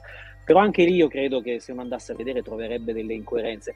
Ma in saghe più, più, più, più celebri, precedenti, eccetera, c'è comunque una tale quantità di variabili tra un film e l'altro, ciao Core, cioè non puoi inventarti le cose prima. Cioè, io mi ricordo quando uscì il primo Guerre Stellari, no? Poi uscì il secondo e lì cominciò il revisionismo perché il secondo si chiamava L'impero del pesce ancora Star Wars 5 E tutti, ah, ma perché c'era scritto Star Wars 4 nel, nel precedente? No, non c'era scritto, ma nelle riedizioni Lucas ha aggiunto Star Wars 4 in Forse solo quello è il problema di Eh, esatto. non c'è- non c'è il numero. No, esatto, d'accordo. Però, cioè, nel frattempo, cioè, ah, perché lui aveva già in mente tutta la cosa, quindi quando ha fatto il primo film aveva già in mente tutta la trilogia iniziale quella successiva. Ma no, ma, de che? ma si vede che vanno avanti improvvisando e poi cercano di creare una coerenza così. Eh, allora, te- te- te- allora, torno di nuovo su Landis. Landis è un altro che si diverte, oltre a See You Next Wednesday, a collegare i suoi film con delle cosine, cioè se avete visto Il principe cerca moglie, forse vi ricordate che a un certo punto lui, che è un principe È lo stesso africano universo di ricchissimo, Poltrona per due. Eh, però allora Eddie Murphy esiste, nei due, esiste in due versioni, perché Beh, lì è un avrà un principe fratello... africano eh, e poi eh. però era anche stato un mendicante nero di, di, di Filadelfia e quindi qual è quello vero dei due? Guarda, la risposta Oh. la dà Steve Martin in Bowfinger. C'è un fratello gemello di, Eh, sì, sì. di Eddie Murphy che ha fatto Pioggia cicciosa. Ah, è, vero, è vero, è vero, è vero. Ah, ecco, allora questa cosa qua giù, eh, quando io- mh, prima di Blues Brothers io ho lavorato su un altro film di Landis che non ha visto praticamente nessuno, e che si chiamava The Stupids. Ehm, e in cui a un certo punto c'era un cattivo che era, si chiamava il tenente Niedermayer. Mittelmeier è quello di, di, di, di coso, di, di Esatto, Animal House. di, Animal House. Quello che nei titoli di coda di Animal House eh, veniva detto che era stato Ucciso in dai suoi stessi Eh, compagni in. Vietnam. Però chi se ne frega, cioè era lo stesso attore, era un militare e Landis disse, vabbè, si chiama Niedermayer. E mi ricordo che ne parlai con Mark su- sul, sul set e lui disse, ah sì, ma ho voluto riportare in vita, sì, ero anche morto, vabbè, eccetera, eccetera. E, e- e- lo chiesi a Landis, dico, scusa, ma eh, Niedermayer non era morto in Vietnam, quindi tra l'altro molti anni prima di The Stupids che si svolge negli anni, alla fine degli anni 90. E lui dice, ma, ma chi se ne frega, se qualcuno chiede diciamo che era suo fratello gemello, ma fratello gemello di che? Era, cioè, no, è, mm, morto chissà quanti anni prima, cioè, Animal House era stato girato alla fine degli anni 70, ma si svolgeva negli anni 60, quindi doveva avere almeno 10 se non 15 anni di più, quindi gemello, boh, un monozigote sganciato di, di- di tre lustri. Però è talmente figo ritrovare Niedermayer. Eh, ah, e tra l'altro, ve ne dico un'altra, ve ne dico un'altra sempre, sempre all'interno del, dell'Endis verso, che è molto più insensato di qualsiasi Spider verso, ai confini della realtà. Eh, C'è un pe- ci sono, c'è un film noto per altre, per altre vicende, ma Eh, insomma c'è, eh. c'è una scena che si svolge in Vietnam. Ehm, e a un certo punto si sentono le voci dei soldati che stanno sparando mentre, mentre la storia va avanti. Uno dice: Maledizione, ve l'avevo detto, non dovevamo ammazzarlo il, il tenente Niedermayer. Ah, Quindi, sì. in questa storia che si svolge in un mondo fantastico, in cui il, il protagonista, che è un razzista stronzissimo, Sì. che odia i- gli asiatici, odia i negri, odia gli ebrei, e si trova portato ad Auschwitz come ebreo, inseguito dal Ku Klux Klan in quanto di colore, perché lo pensano di colore, eh, sparato dai Marine perché lo pensano Viet, Viet Cong, eh, però all'interno di questo mondo fantastico, però comunque i Marine hanno ammazzato il soldato il tenente Niedermayer e quindi è il terzo Niedermayer nella storia del cinema di Landis che viene fuori. Sono, mm, E saranno piccole come perle, però sono fratelli insensate, cioè non, chiedere Ryan. una- di Ryan, il soldato Ryan. Saranno Sono come i fratelli fratelli Ryan, sì. Eh sì, Però questo, cioè, è, è- allora, è vero che uno non deve cercare, in alcune saghe sì, va cercata la coerenza, se tu discuti Sì, sulla sì, coerenza. Va bene, Tolkien, Tolkien, Eh, ok. eh, No, no, però, però secondo me se queste cose del Landis verse, del, del Tarantino verse e così via, secondo me danno profondità. Cioè andare a fare queste metateorie in realtà ti, ti consentono di fruire o di vedere una, per esempio, io avevo beccato questa qua che di nuovo conoscerete tutti del che cioè, la regina sta in, in- in James Bond, no? Aspettate un attimo, la devo trovare. ah sì, che Eh, meraviglia. eh, eh, cioè, alle- per le Olimpiadi che sta dove è finito. Vabbè, comunque, eccola qua. Eh, eh, cioè, è un capolavoro. Uno può dire quello che vuole sui reali di, di, di, di, di- di- di Inghilterra, ma una regina che ti fa, che ti fa questo, cioè, Sì, sì, sì, sì. Questo era, era il filmato girato da, eh, oddio, come si chiama quello, quello di Trainspotting, eh, Danny Boyle, Danny Boyle. per l'apertura delle Olimpiadi del 2000 2012. E sì, e c'era, c'era Daniel Craig che andava a trovare la regina, e c'erano queste scene girate con lei, e poi si buttano insieme in paracadute. da- La musica, quella, la musica era quella di Dan Busters, che tra l'altro è quello che ha ispirato Lucas in Guerre Stellari, eccetera, eccetera. È anche quello un gran film eh, su, su cui hanno tirato giù le, le- le- le- le- le- le dighe nella seconda guerra mondiale. Questo secondo me, no, in questo caso fa uscire Bond dal, dal, dal Bond verse nel nostro universo, perché poi la regina, oppure la regina che è quella che sta nel, nell'universo di Bond, perché è at Her Majesty's Service, quindi... Assolutamente. Tra l'altro, eh, almeno in un Bond, non essere bene sfuggite chissà quante, però c'era un Bond precedente in cui c'era un personaggio della storia recente, anzi contemporanea inglese, alla fine di Solo per i tuoi occhi Bond riceve una telefonata dalla Thatcher. C'è una specie di sosia, però molto somigliante, poi vabbè con, quella, con i capelli da giù anche forse un po' più facile imitarla, però c'è una Thatcher che sta stignattando in cucina con un marito mezzo imbecillito e telefona a Bond, Bond è occupato a cominciare con, eh, con Carol Bouquet, mi sembra, e quindi mi pare che non so se butta il telefonino in acqua. No, risponde un pappagallo. Risponde ah, risponde un pappagallo, un pappagallo è vero. No, lui sì, se si mette a dialogare con la dice, dammi, dammi, dammi, un bacetto, dammi un bacetto. Thatcher dice... Sì, ed M interrompe la comunicazione. Sì. sì. Quello è il finale di Solo per i tuoi occhi. Ed è il, figlio, no, il, il, figlio della Thatcher, tra l'altro, stava in Star Trek 4, era il punk sì. sull'autobus, vero? Sì. Eh, quello che, fa, che, praticamente suonava che dopo Spock le fa la presa vulcaniana. La per... vulcaniana. Di, che tra l'altro lui è, anche, è, è un cantante anche, anche cioè, sì, lui, sì, la, gruppo, quello sì, che, sì. che penso che I, I, Hate You era la canzone, era proprio era, era sua sostanzialmente. Sì, infatti era il figlio debosciato de, della touch. Io volevo anche citare, tu l'hai citato prima, Shake and Not Stirred, perché questi, io invidio molto, io, io occupo di fisica spaziale, questi hanno fatto un articolo sul Journal of Medical Biology, aggiungo gli accidentini loro, in cui hanno studiato la, se, se, è meglio shakerarlo o, o girarlo, e hanno fatto le loro tabelle, i metodi, eccetera, eccetera. Però dov'è che io gli voglio fisicamente menare, non per la foto di James Bond, non per la tabella, dice, beh, abbiamo fatto un'analisi con la funzione T-Stats Function di Excel. Cioè tutto questo articolo sul Journal American Biology fatto con Excel. E, io rosico perché io per fare affare, mandare allo spazio, prenderlo, i russi, eccetera, dieci anni ci vogliono. E questi dicono, vabbè, abbiamo, fatto, abbiamo preparato, guardate qua, nove martini, nove shakerate, nove stir, alcuni nove con il suo pignon. Abbiamo fatto un articolo, abbiamo analizzato con Excel e chi si è visto. E via. Vabbè, devono vendere anche loro ogni tanto, che ne so. Eh. No, ma che stato qualche articolo, articolo Vabbè, qualche anniversario ci sarà stato, sai, bisogna fare le riviste, insomma, un po' sexy anche. Voglio dire, ci metti James Bond con Excel e va. Eh. Maledetti. Comunque no, perché lui è la sua cosa, tu la citavi prima quando Daniel Craig nel suo primo film dice ma che mi frega se esce grato o, o mescolato. Eh, sì, è eh, abbastanza, è abbastanza, traumatico per gli appassionati perché le frasi sono mica Bond, James Bond o agitato non mescolato. Quelle, insomma, erano... Qual è quel Bond? Qui viene fuori tutta la mia ignoranza, soprattutto nella parte negli, negli ultimi diciamo, capitoli della saga. Qual è quel Bond, quello che è ambientato, cioè c'è parte ambientato sull'isola, quella Marco, quella fortificata Ah, Tanegashima. Sì, Tane- sì. sì, è, quello che a me non è eh, piaciuto tanto. quello con Bardem. Skyfall. No, Skyfall. Skyfall. Sì. Era secondo Skyfall. di Sam Mendes. Che tra l'altro io lì ho trovato molto sottoutilizzata quest'isola, che tra l'altro stava anche in Gricon. E perché quest'isola la chiamavano isola Battleship perché da lontano era stata scambiata storicamente anche per una nave che era una miniera di carbone, cioè sotto si estendeva per non so quante centinaia di metri, un'area più grande di Tokyo, una miniera di carbone ed era il posto a più alta densità del, del Giappone con 5.000 persone per metro quadro. Poi hanno chiuso la miniera, però lì, eh, non so, forse eh, l'ho trovato estremamente sottoutilizzato. Cioè alla fine il cattivo ci mette i server, però poteva essere pure il cortile di qua. Cioè non, eh, dato il posto, lo scenario, il posto che c'è, e eh no, Skyfall Verusco è quello che finisce in Scozia, ma lui per vari giri va. Inizia. A meno che eh, fosse Spectre, no, però no, Spectre no, perché c'era già, c'era già c'era già Blofeld. Sì, sì, no, era quella prima. Non... Spectre è quello che hanno girato sulla Nomentana, tra l'altro sbagliando l'inseguimento perché hanno rigirato due volte. Eh...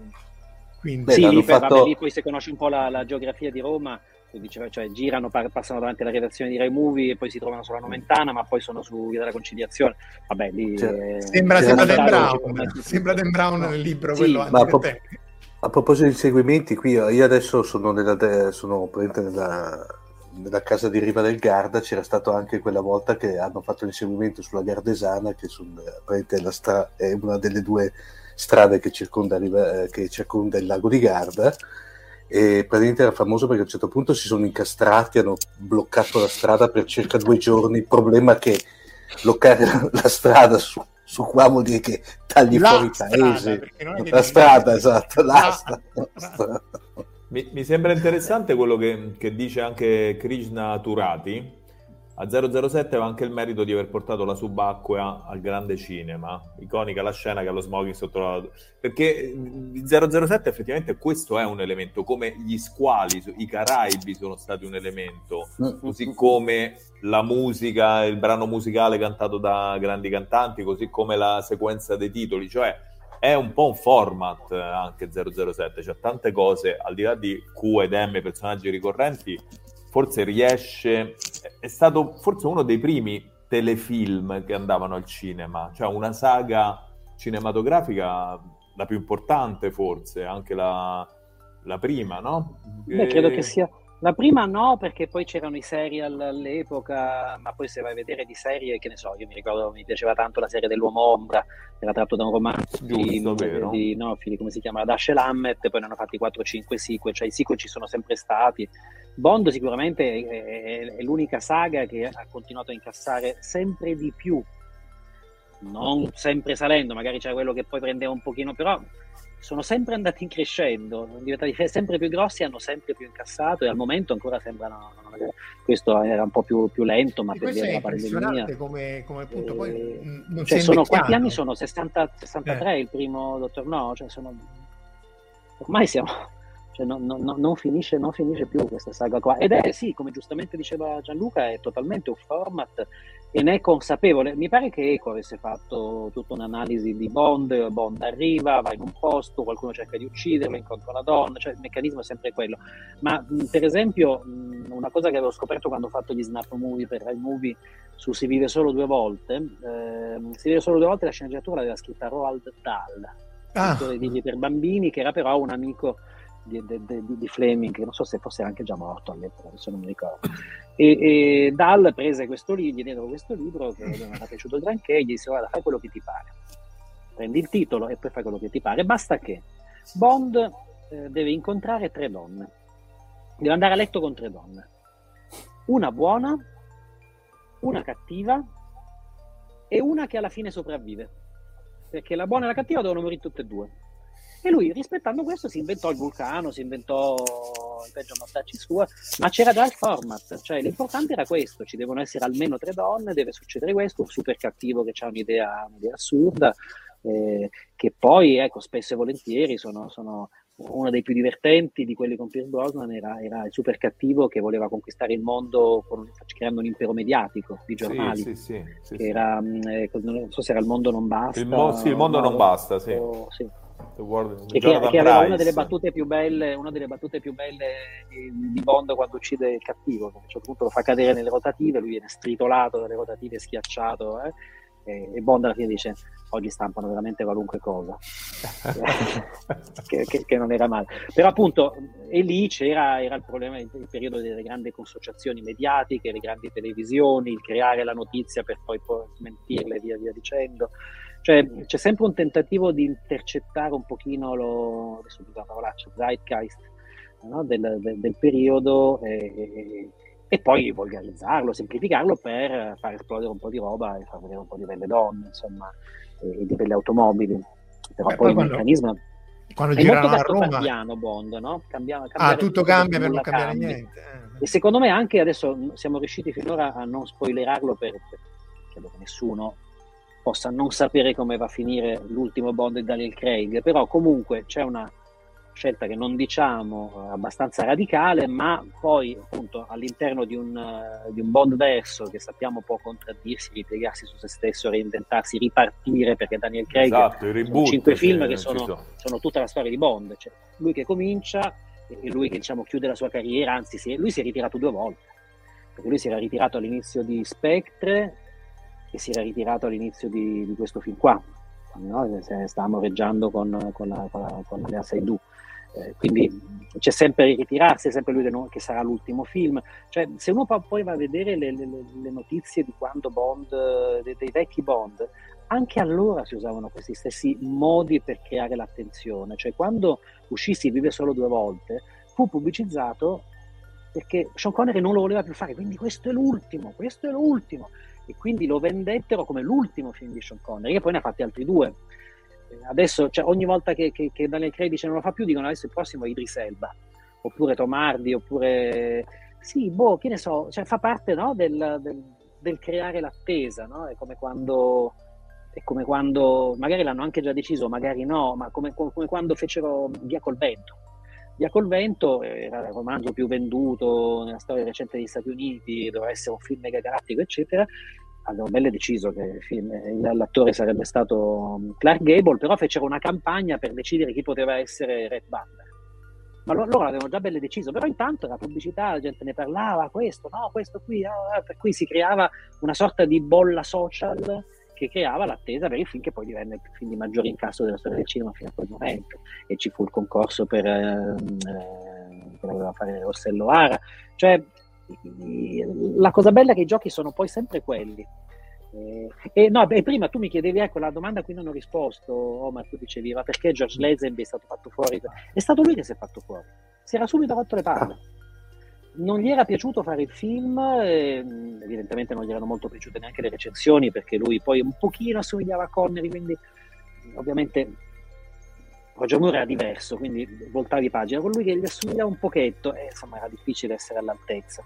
Quindi credo che sia stato per lui spiacevole, mm, non voleva farsi etichettare nel ruolo, oggi ce lo ricordiamo poverino soltanto perché ha fatto James Bond, in uno dei film, tra l'altro, più apprezzati dagli amanti di Fleming eh, uno dei pochi film eh, meno formulari perché dice veramente, almeno lì credi che Bond si sia innamorato quando si sposa, c'è, c'è un finale tragico, perché finale tragico che tra l'altro viene recitato sì. nel, in No Time to Die, no? c'è quella canzone sì. We Have All the Time of the World che è un riferimento a quel film, cioè al momento più commovente di tutta la saga di Bond precedente, perché quello era la, l'episodio che forse non era fungibile con gli altri.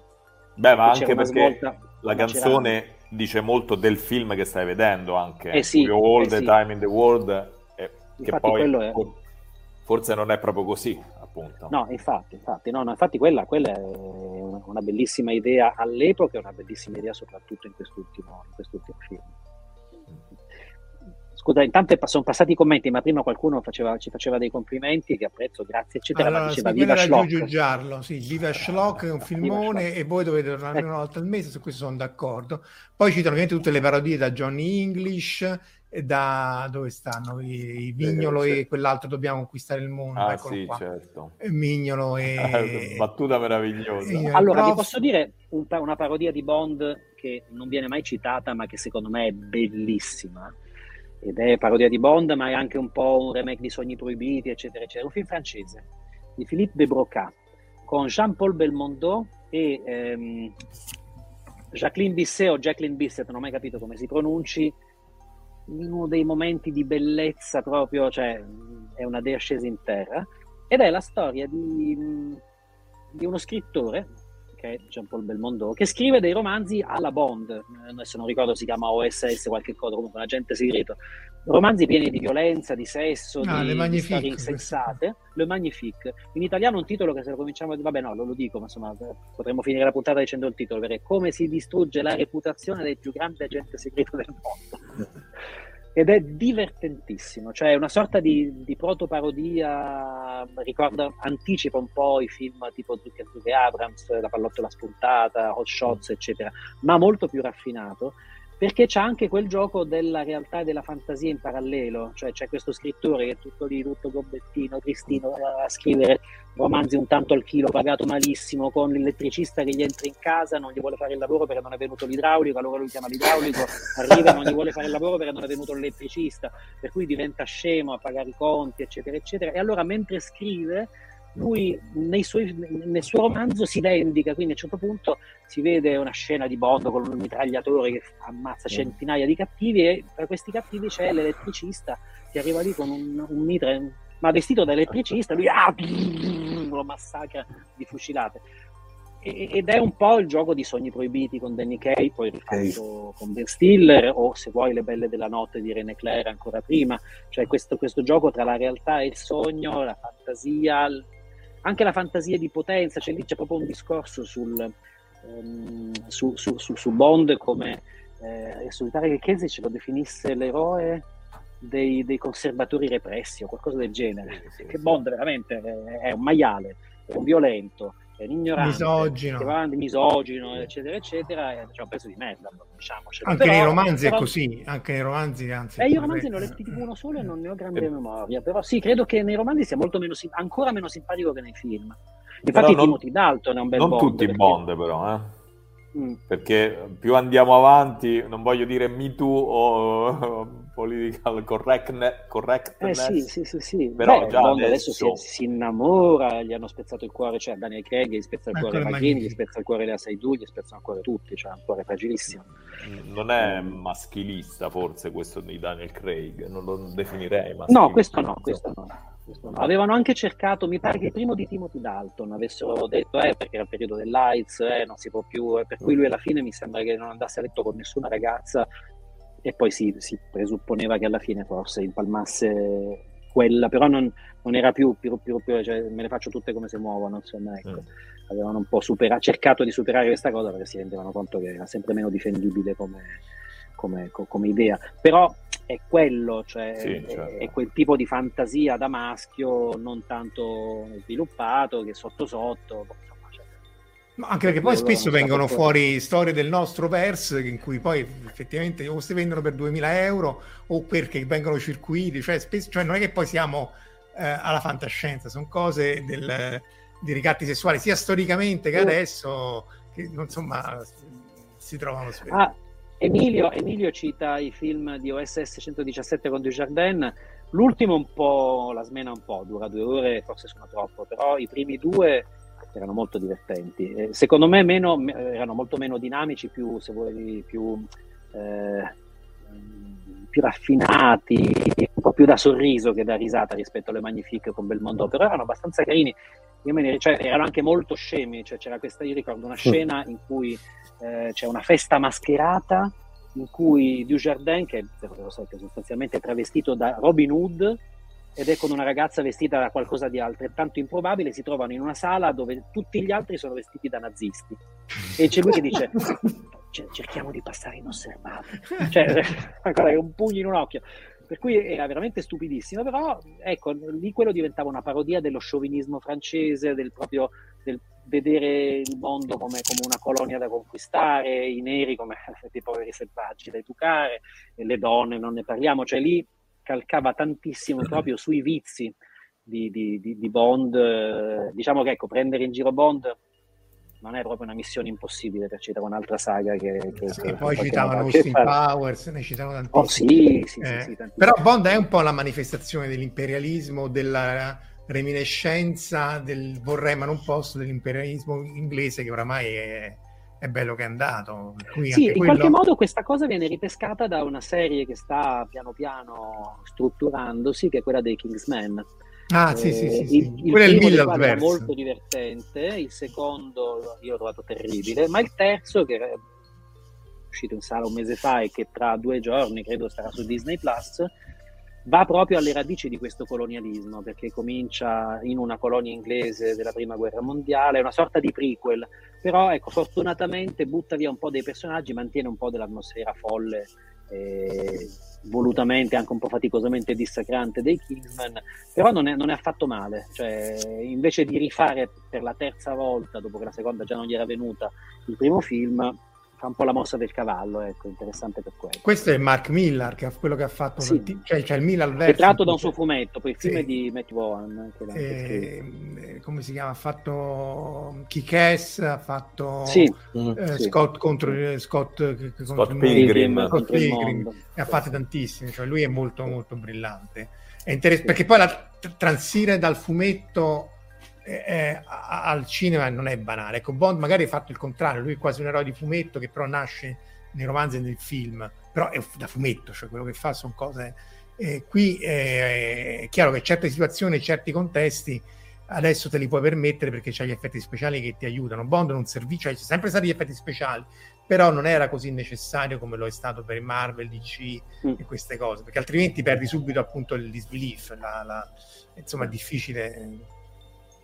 No, Dice Krishna, eh, che c'ha, ragione questa cosa, eh, dice prima, una lezione di storia sia familiare che portata al grande pubblico, eccetera, perché poi Kingsman 3, o meglio The Kingsman, le origini, eh, è anche appunto un gioco di fantastoria, cioè di un, un Kingsman verso che si mescola con la storia vera del, del, del, dell'Europa, per cui c'è in qualche modo la prima guerra mondiale viene attribuita alla rivalità tra tre cugini che erano il Kaiser, eh, Zar Nicola, Romanov e Re Giorgio, cos'era Giorgio V, se mi ricordo che sì, fosse. che non è poi tanto eh, sbagliato. Nel film eh. Rasputin, no, ma infatti lì è tutto un po' calcato, un po' ah, ci sono rimasta male, però poi il concetto era un po' quello, cioè la fragilità delle, delle monarchie ereditarie, quindi degli intrecci familiari che creavano eh, rancori, eccetera, eccetera, in una certa misura potevano, potevano anche essere alla base di questi dei, grandi conflitti. E nel film poi c'era Sputin, c'è Matahari, c'è, c'è l'arcivescovo, eh, sì, l'arcivescovo, l'arciduca Francesco Ferdinando e l'attentato a Sarajevo, cioè eh, ci sono tutti dei, dei giochini di, di, storia, io la storia non la conosco tanto bene, però insomma ecco, persino io. E poi c'è il protagonista, è praticamente Ralph Fiennes, che è M, è M, è vero, è vero, è un altro collegamento, sì, sì, sì, sì. È, è, è, la M nel ciclo di Daniel Craig dopo la morte di... di che è un nazista, ex nazista di, di, di Schindler's List che è riuscito a scappare. Eh, eh, Tarantino. Ah, è vero, è vero, è psicopatico, sì, sì, sì. Beh, anche Voldemort però se vogliamo, eh, allora a quel punto. Eh sì, Lenin, giusto, è giusto che c'è, sì, sì, sì, sì.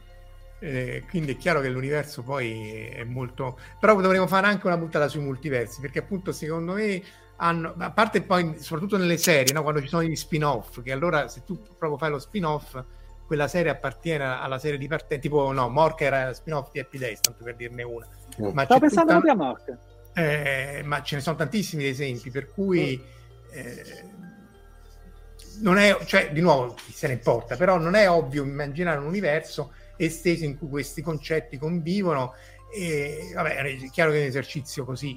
Però mi, mi, mi convince molto la, quello che ha detto Alberto prima. Cioè, una cosa è il multiverso, ovvero questi elementi che convivono. Una cosa, una cosa è la coerenza e una cosa invece è la poetica dell'autore.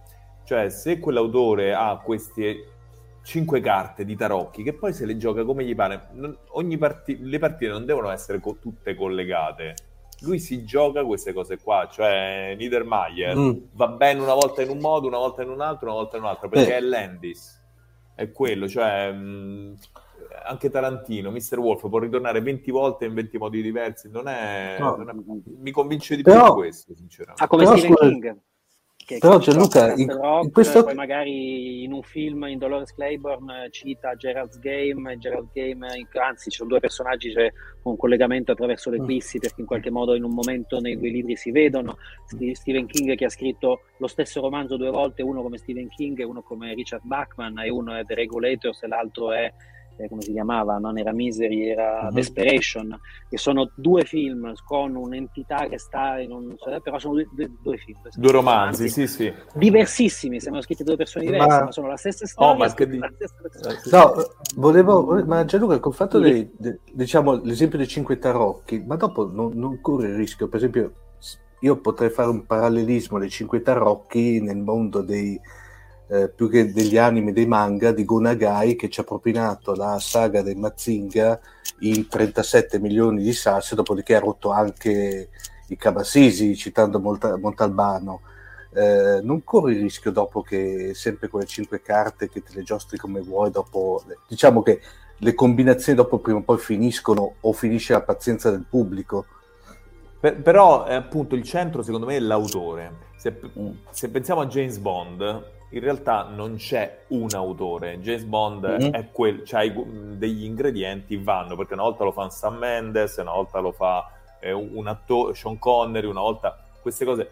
Però se tu prendi Stephen King, eh, Miyazaki, Miyazaki, cioè, n- non voglio dire che faccia sempre lo stesso film perché sì. non è vero, però la vedi la poetica di Miyazaki, non ha tanta importanza se poi quel personaggio E Zenigata mm-hmm. è uguale al a quello di Conan, non conosco i nomi, a, o a... No, Zenigata non di... è quello di Conan, quello sì, di Conan lo, lo vedi col mascellone lì, no? Il, cat- il, cattivo di Conan è quello dello stesso attore. Di allora, Porco Rosso. Perché quelli sono gli attori, però lì è diverso. Lì lui usa gli stessi attori nei cartoni animati.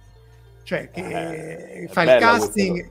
No, sono proprio gli stessi attori. Il casting, perché appunto il cattivo di Conan, Letka, era il cattivo di, di, di Lapida, il castello nel cielo eh, lì secondo me... Ma è, è anche uno dei pirati di Porco Rosso, scusami. Eh. No, il, sì, quello l'americano, sì, lo stesso, è lo stesso attore, ha fatto il casting, è l'attore preferito da Miyazaki. È lo stesso Conan, no? Che è lo stesso Pazzo, se lo vedi anche là, nella stessa di Scida di, di, di, di, di, di Lapida. Lì è perché usa le stesse, cioè gli attori. Eh, non so le voci, bisogna controllare sulle voci, ma è, è chiaro che eh, ma poi è anche vero, no? perché tu perché scegli un attore? A parte mo non servono più a niente perché ringiovaniscono deepfake, cioè, lo scegli perché c'è una fisionomia, una porta, un portamento, un modo di recitare, un modo di disegnarlo, perché è adatto a fare il cattivo, quindi lo, lo riusi nelle, negli stessi contesti. Bella, molto seducente questa cosa, sì, mi piace sorvolando sul fatto che li puoi disegnare come ti pare. Insomma, no, eh, no, perché, eh, cioè, perché, perché anche lì c'è un certo anche come diceva Omar, no? i cattivi, anche lì getta robot il robottone perché lui perché Gonagai deve pagare il mutuo e quindi fa sempre la stessa cosa e che gli frega. Eh, eh, però eh, è anche vero perché poi il robot è il robot, cioè alla fine in quanti modi puoi fare il robot? Eh, quindi anche là eh, è l'archetipo se vuoi. Qui ci stanno salutando, eh? ci sono delle buonanotte. Eh sì, ma la mezzanotte. Abbiamo scavallato la data. Abbiamo scavallato ampiamente l'ora, sì, in effetti comunque già sono ancora in 30 e passa che ci seguono, ringraziamo uh, e infatti qua vedi, vedi, vedi, Luca Signorelli dice eh, Miyazaki ricicla dei riff come fosse un musicista non è come creare la stessa storia con gli stessi elementi, tanto più che eh, poi lui... Insomma, è proprio con i riff, allora, scusa. Non... No, non è... come diceva Alberto, Stephen King, diciamo, ce n'ha tre di storie sempre quelle Beh, sono. No, no, no, no, no, io Stephen King lo sai che lo adoro e King non, non scrive sempre capolavoro, okay. eccetera, il fratello, il fratello piccolo. Dai, il fratello Vabbè, piccolo. No, ma, ma, ma sono, sono, sì, sono, sono, sono poetica, però, cioè... però, le storie, sì, ha una poetica, quel tipo di poetica lì, però poi appunto fa la storia del tipo che torna indietro nel passato e vuole salvare Kennedy, ti fa il tipo che viene maledetto dalla zingara e di Sì, però Kennedy, abbi pazienza, su Kennedy hanno rotto le scatole. Eh, diciamo. però guarda che è un signor romanzo. Eh, adesso... No, no, no, però, però dai, cioè, cioè, quello e poi quell'altro, come si chiama? Vabbè, oh, King 1 ne ha scritto. No, no, no, no, no, infatti lui poraccia, però ha fatto quello. Sì, no? è diventato, allora, è diventato un sottogenere per la eh, Kennedy, come tante altre cose, lui ci si è cimentato, ma secondo me ci si è cimentato bene. Eh, lui, Gianluca sa che il mio libro preferito di Stephen King è sostanzialmente un libro di, di distopia fantascientifica senza tecnologia, che è la lunga marcia, ed è la storia di una marcia di 100 adolescenti che devono attraversare gli Stati Uniti senza mai fermarsi, perché se si fermano, se rallentano, se deviano dal percorso, gli fanno un avvertimento, due avvertimenti, al terzo avvertimento gli sparano in testa. Certo. Questo avanti 300 pagine, tu stai così e io l'ho letto senza sapere che fosse King perché è stato pubblicato sotto il nome di Richard Bachman e dissi no che cazzo è questo Bachman? Questo fa scrivere porca miseria. E poi quando un è quello dell'implacabile dopo, poi di Running Man però l'implacabile eh, secondo me era scopiazzato. Allora no no no l'implacabile era tratto dall'uomo in fuga Running Man, che, che era Running Man per l'appunto. E quello che pure è un romanzo piacevolissimo però lì secondo me era molto debitore di certe cose scritte da Sheckley io sono abbastanza appassionato di vecchia fantascienza.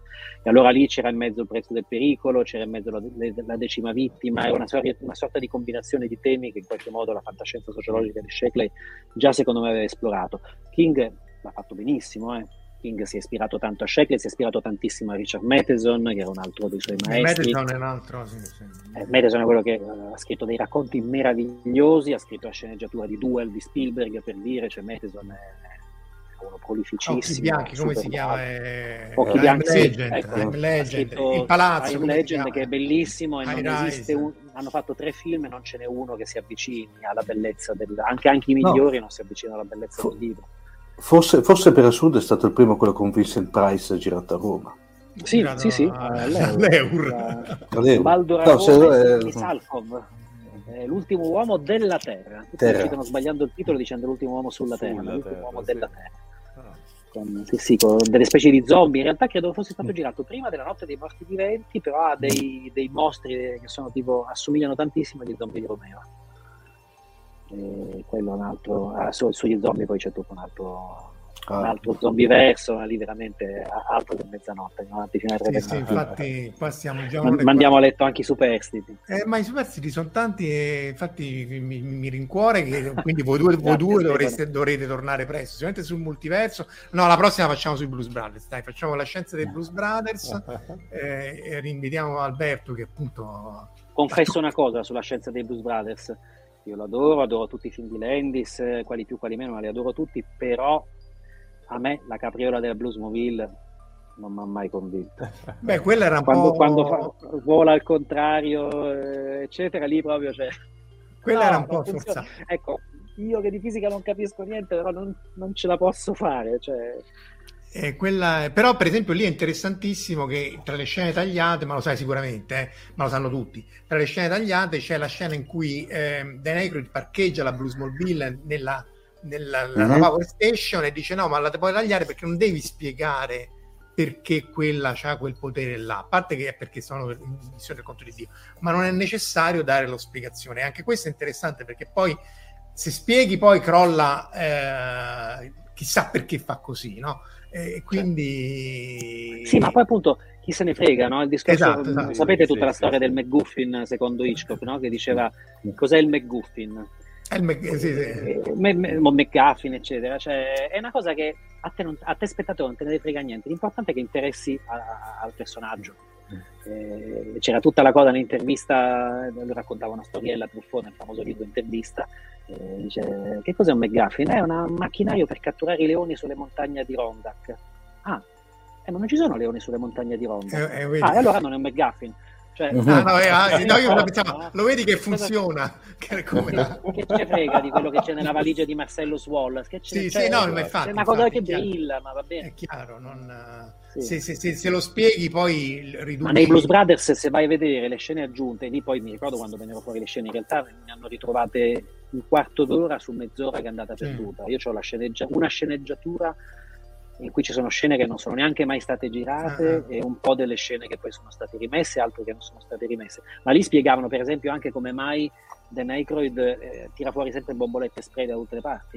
Ah. Tira fuori la bomboletta spray di formaggio per il vecchietto, mm. tira fuori la bomboletta spray eh, del con la colla che mette per incollare la, l'acceleratore dei, dei Good Old Boys eh, ne tira fuori un'altra per fermare, per bloccare il, um, l'ascensore alla fine, cioè pieno di bombolette, perché in una delle scene reinserite si vede lui che lavora in una fabbrica di bombolette spray, ah. enormi catene eccetera, lui va, è l'unica scena giustamente tagliata in cui lui si toglie gli occhiali neri e gli vedi gli occhi. Eh perché dice che si vuole licenziare, dice voglio andare a farmi prete, poi invece va per una missione per conto di Dio, ma insomma si licenzia per andare col fratello a cercare di fare il concerto. Uh, uh, Però chi se ne importa, i Blues Brothers sì, sì. Guarda, posso dire, l'unica scena veramente che secondo me cambia i Blues Brothers, ma poi va bene, parleremo la prossima volta, è la scena finale, perché quella cambia il sapore del film. Cioè nel, nella versione originale del film, nella versione che conosciamo tutti, alla fine loro sono tutti stati arrestati, fanno Jailhouse Rock, viva, trionfo, eh, finisce così. Nella versione con la scena aggiunta si vede che loro fanno eh, così e poi si vedono tutti i poliziotti intorno armati con sì, manganelli, sì, mitra che vanno e, e, sono pronti a reprimere ogni volta. Ah, Quindi sì, non finisce bene, finisce in modo nerissimo.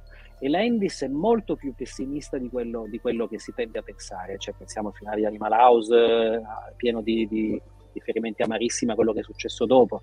Eh, pensiamo una poltrona per due, un film che finisce col, col trionfo del capitalismo, cioè loro due eh, hanno, hanno, rovinato i vecchietti, ma sono due figli di puttana peggio degli altri, perché uno è, cioè non è che perché è stato diventato un poveraccio, Dan Aykroyd è diventato una brava persona, ma è uno stronzo viziato. L'altro era un mendicante imbroglione. Gli unici che lavorano in tutto il film sono la prostituta e il maggiordomo. Mm. Tutti gli altri sono cattivi. E siamo nel periodo di Reagan, e alla fine ha vinto il capitalismo. Ed è un film, infatti, infatti appena finisce il film loro dicono è solo l'inizio, brindano no, ai Caraibi dove diavolo sono, così i Caraibi ritorniamo in qualche modo al periodo 007 ehm, e parte la canzone sui titoli di coda e i titoli della canzone dice Get a Job. Get a Job, mm. cioè trova del lavoro. Vai, vai a lavorare, vai a lavorare. Ed è il finale del film. Quindi sì, sto sì. gran bel finale, intanto hanno vinto quelli che non lavorano mai. Ma anche l'apertura dei Blues Brothers, che sembra Blade Runner, non so se ci avete fatto caso, è, è mo- molto cupa, cioè veramente sembra una scena presa da, da, da Riley Scott. Eh, sì, poi c'è la repressione alla fine, però anche là eh, loro la missione l'hanno compiuta e quindi poi in qualche maniera la, la redenzione c'è. Ma ci dobbiamo tornare, ragazzi. Cerchiamo di stare sotto le due ore. Ringraziamo tutti quelli che ci hanno seguito fino adesso. Mi spiace che non ho fatto proprio fare troppi commenti, ma eh, veramente c'era, c'era, di tutto. Ringraziamo Alberto, Gianluca, allora, almeno una volta al mese, oramai siete scritturati. Omar, tu, tu oramai sei, sei, sei, dannato a questa cosa che hai creato tu stesso. E, grazie a tutti, eh, buon fine settimana e alla prossima. Allora. Grazie, grazie. Ciao. Buonanotte, grazie. Ciao. Avete ascoltato Fantascientificast, podcast di fantascienza e cronache della galassia, da un'idea di Paolo Bianchi e Omar Serafiti, con il contributo cibernetico del Cylon Prof Massimo De Santo. Potete seguirci ed interagire con noi sul nostro sito fantascientificast.it, su Facebook alla pagina Fantascientificast, su Twitter sul profilo at fantascicast, sul nostro canale Telegram t.me slash fantascientificast, sulla nostra community Telegram t.me slash fsccommunity. Se siete particolarmente timidi potete utilizzare la vecchia, cara e affidabile posta elettronica scrivendoci all'indirizzo redazione fantascientificas.it. Tutte le puntate sono disponibili sul nostro sito, su Apple iTunes, su Spotify e su Podbean all'indirizzo podcast.fantascientificas.it. Se volete, potete lasciarci una valutazione 5 stelle su Apple iTunes ed offrirci una birra romulana o un gotto esplosivo pangalattico, sostenendoci tramite una donazione PayPal utilizzando l'apposito pulsante sul nostro sito. Fantascientificast è una produzione amatoriale, non si intende infrangere alcun copyright, i cui diritti appartengono ai rispettivi detentori. Autorizzazione SIAE 5612I5359 nessun Byte e nessun Tribolo sono stati maltrattati durante la produzione di questo podcast. Alexa 4 e l'equipaggio di Fantascientificast vi augurano lunga vita e prosperità e vi danno appuntamento alla prossima puntata lungo la rotta di Kessel.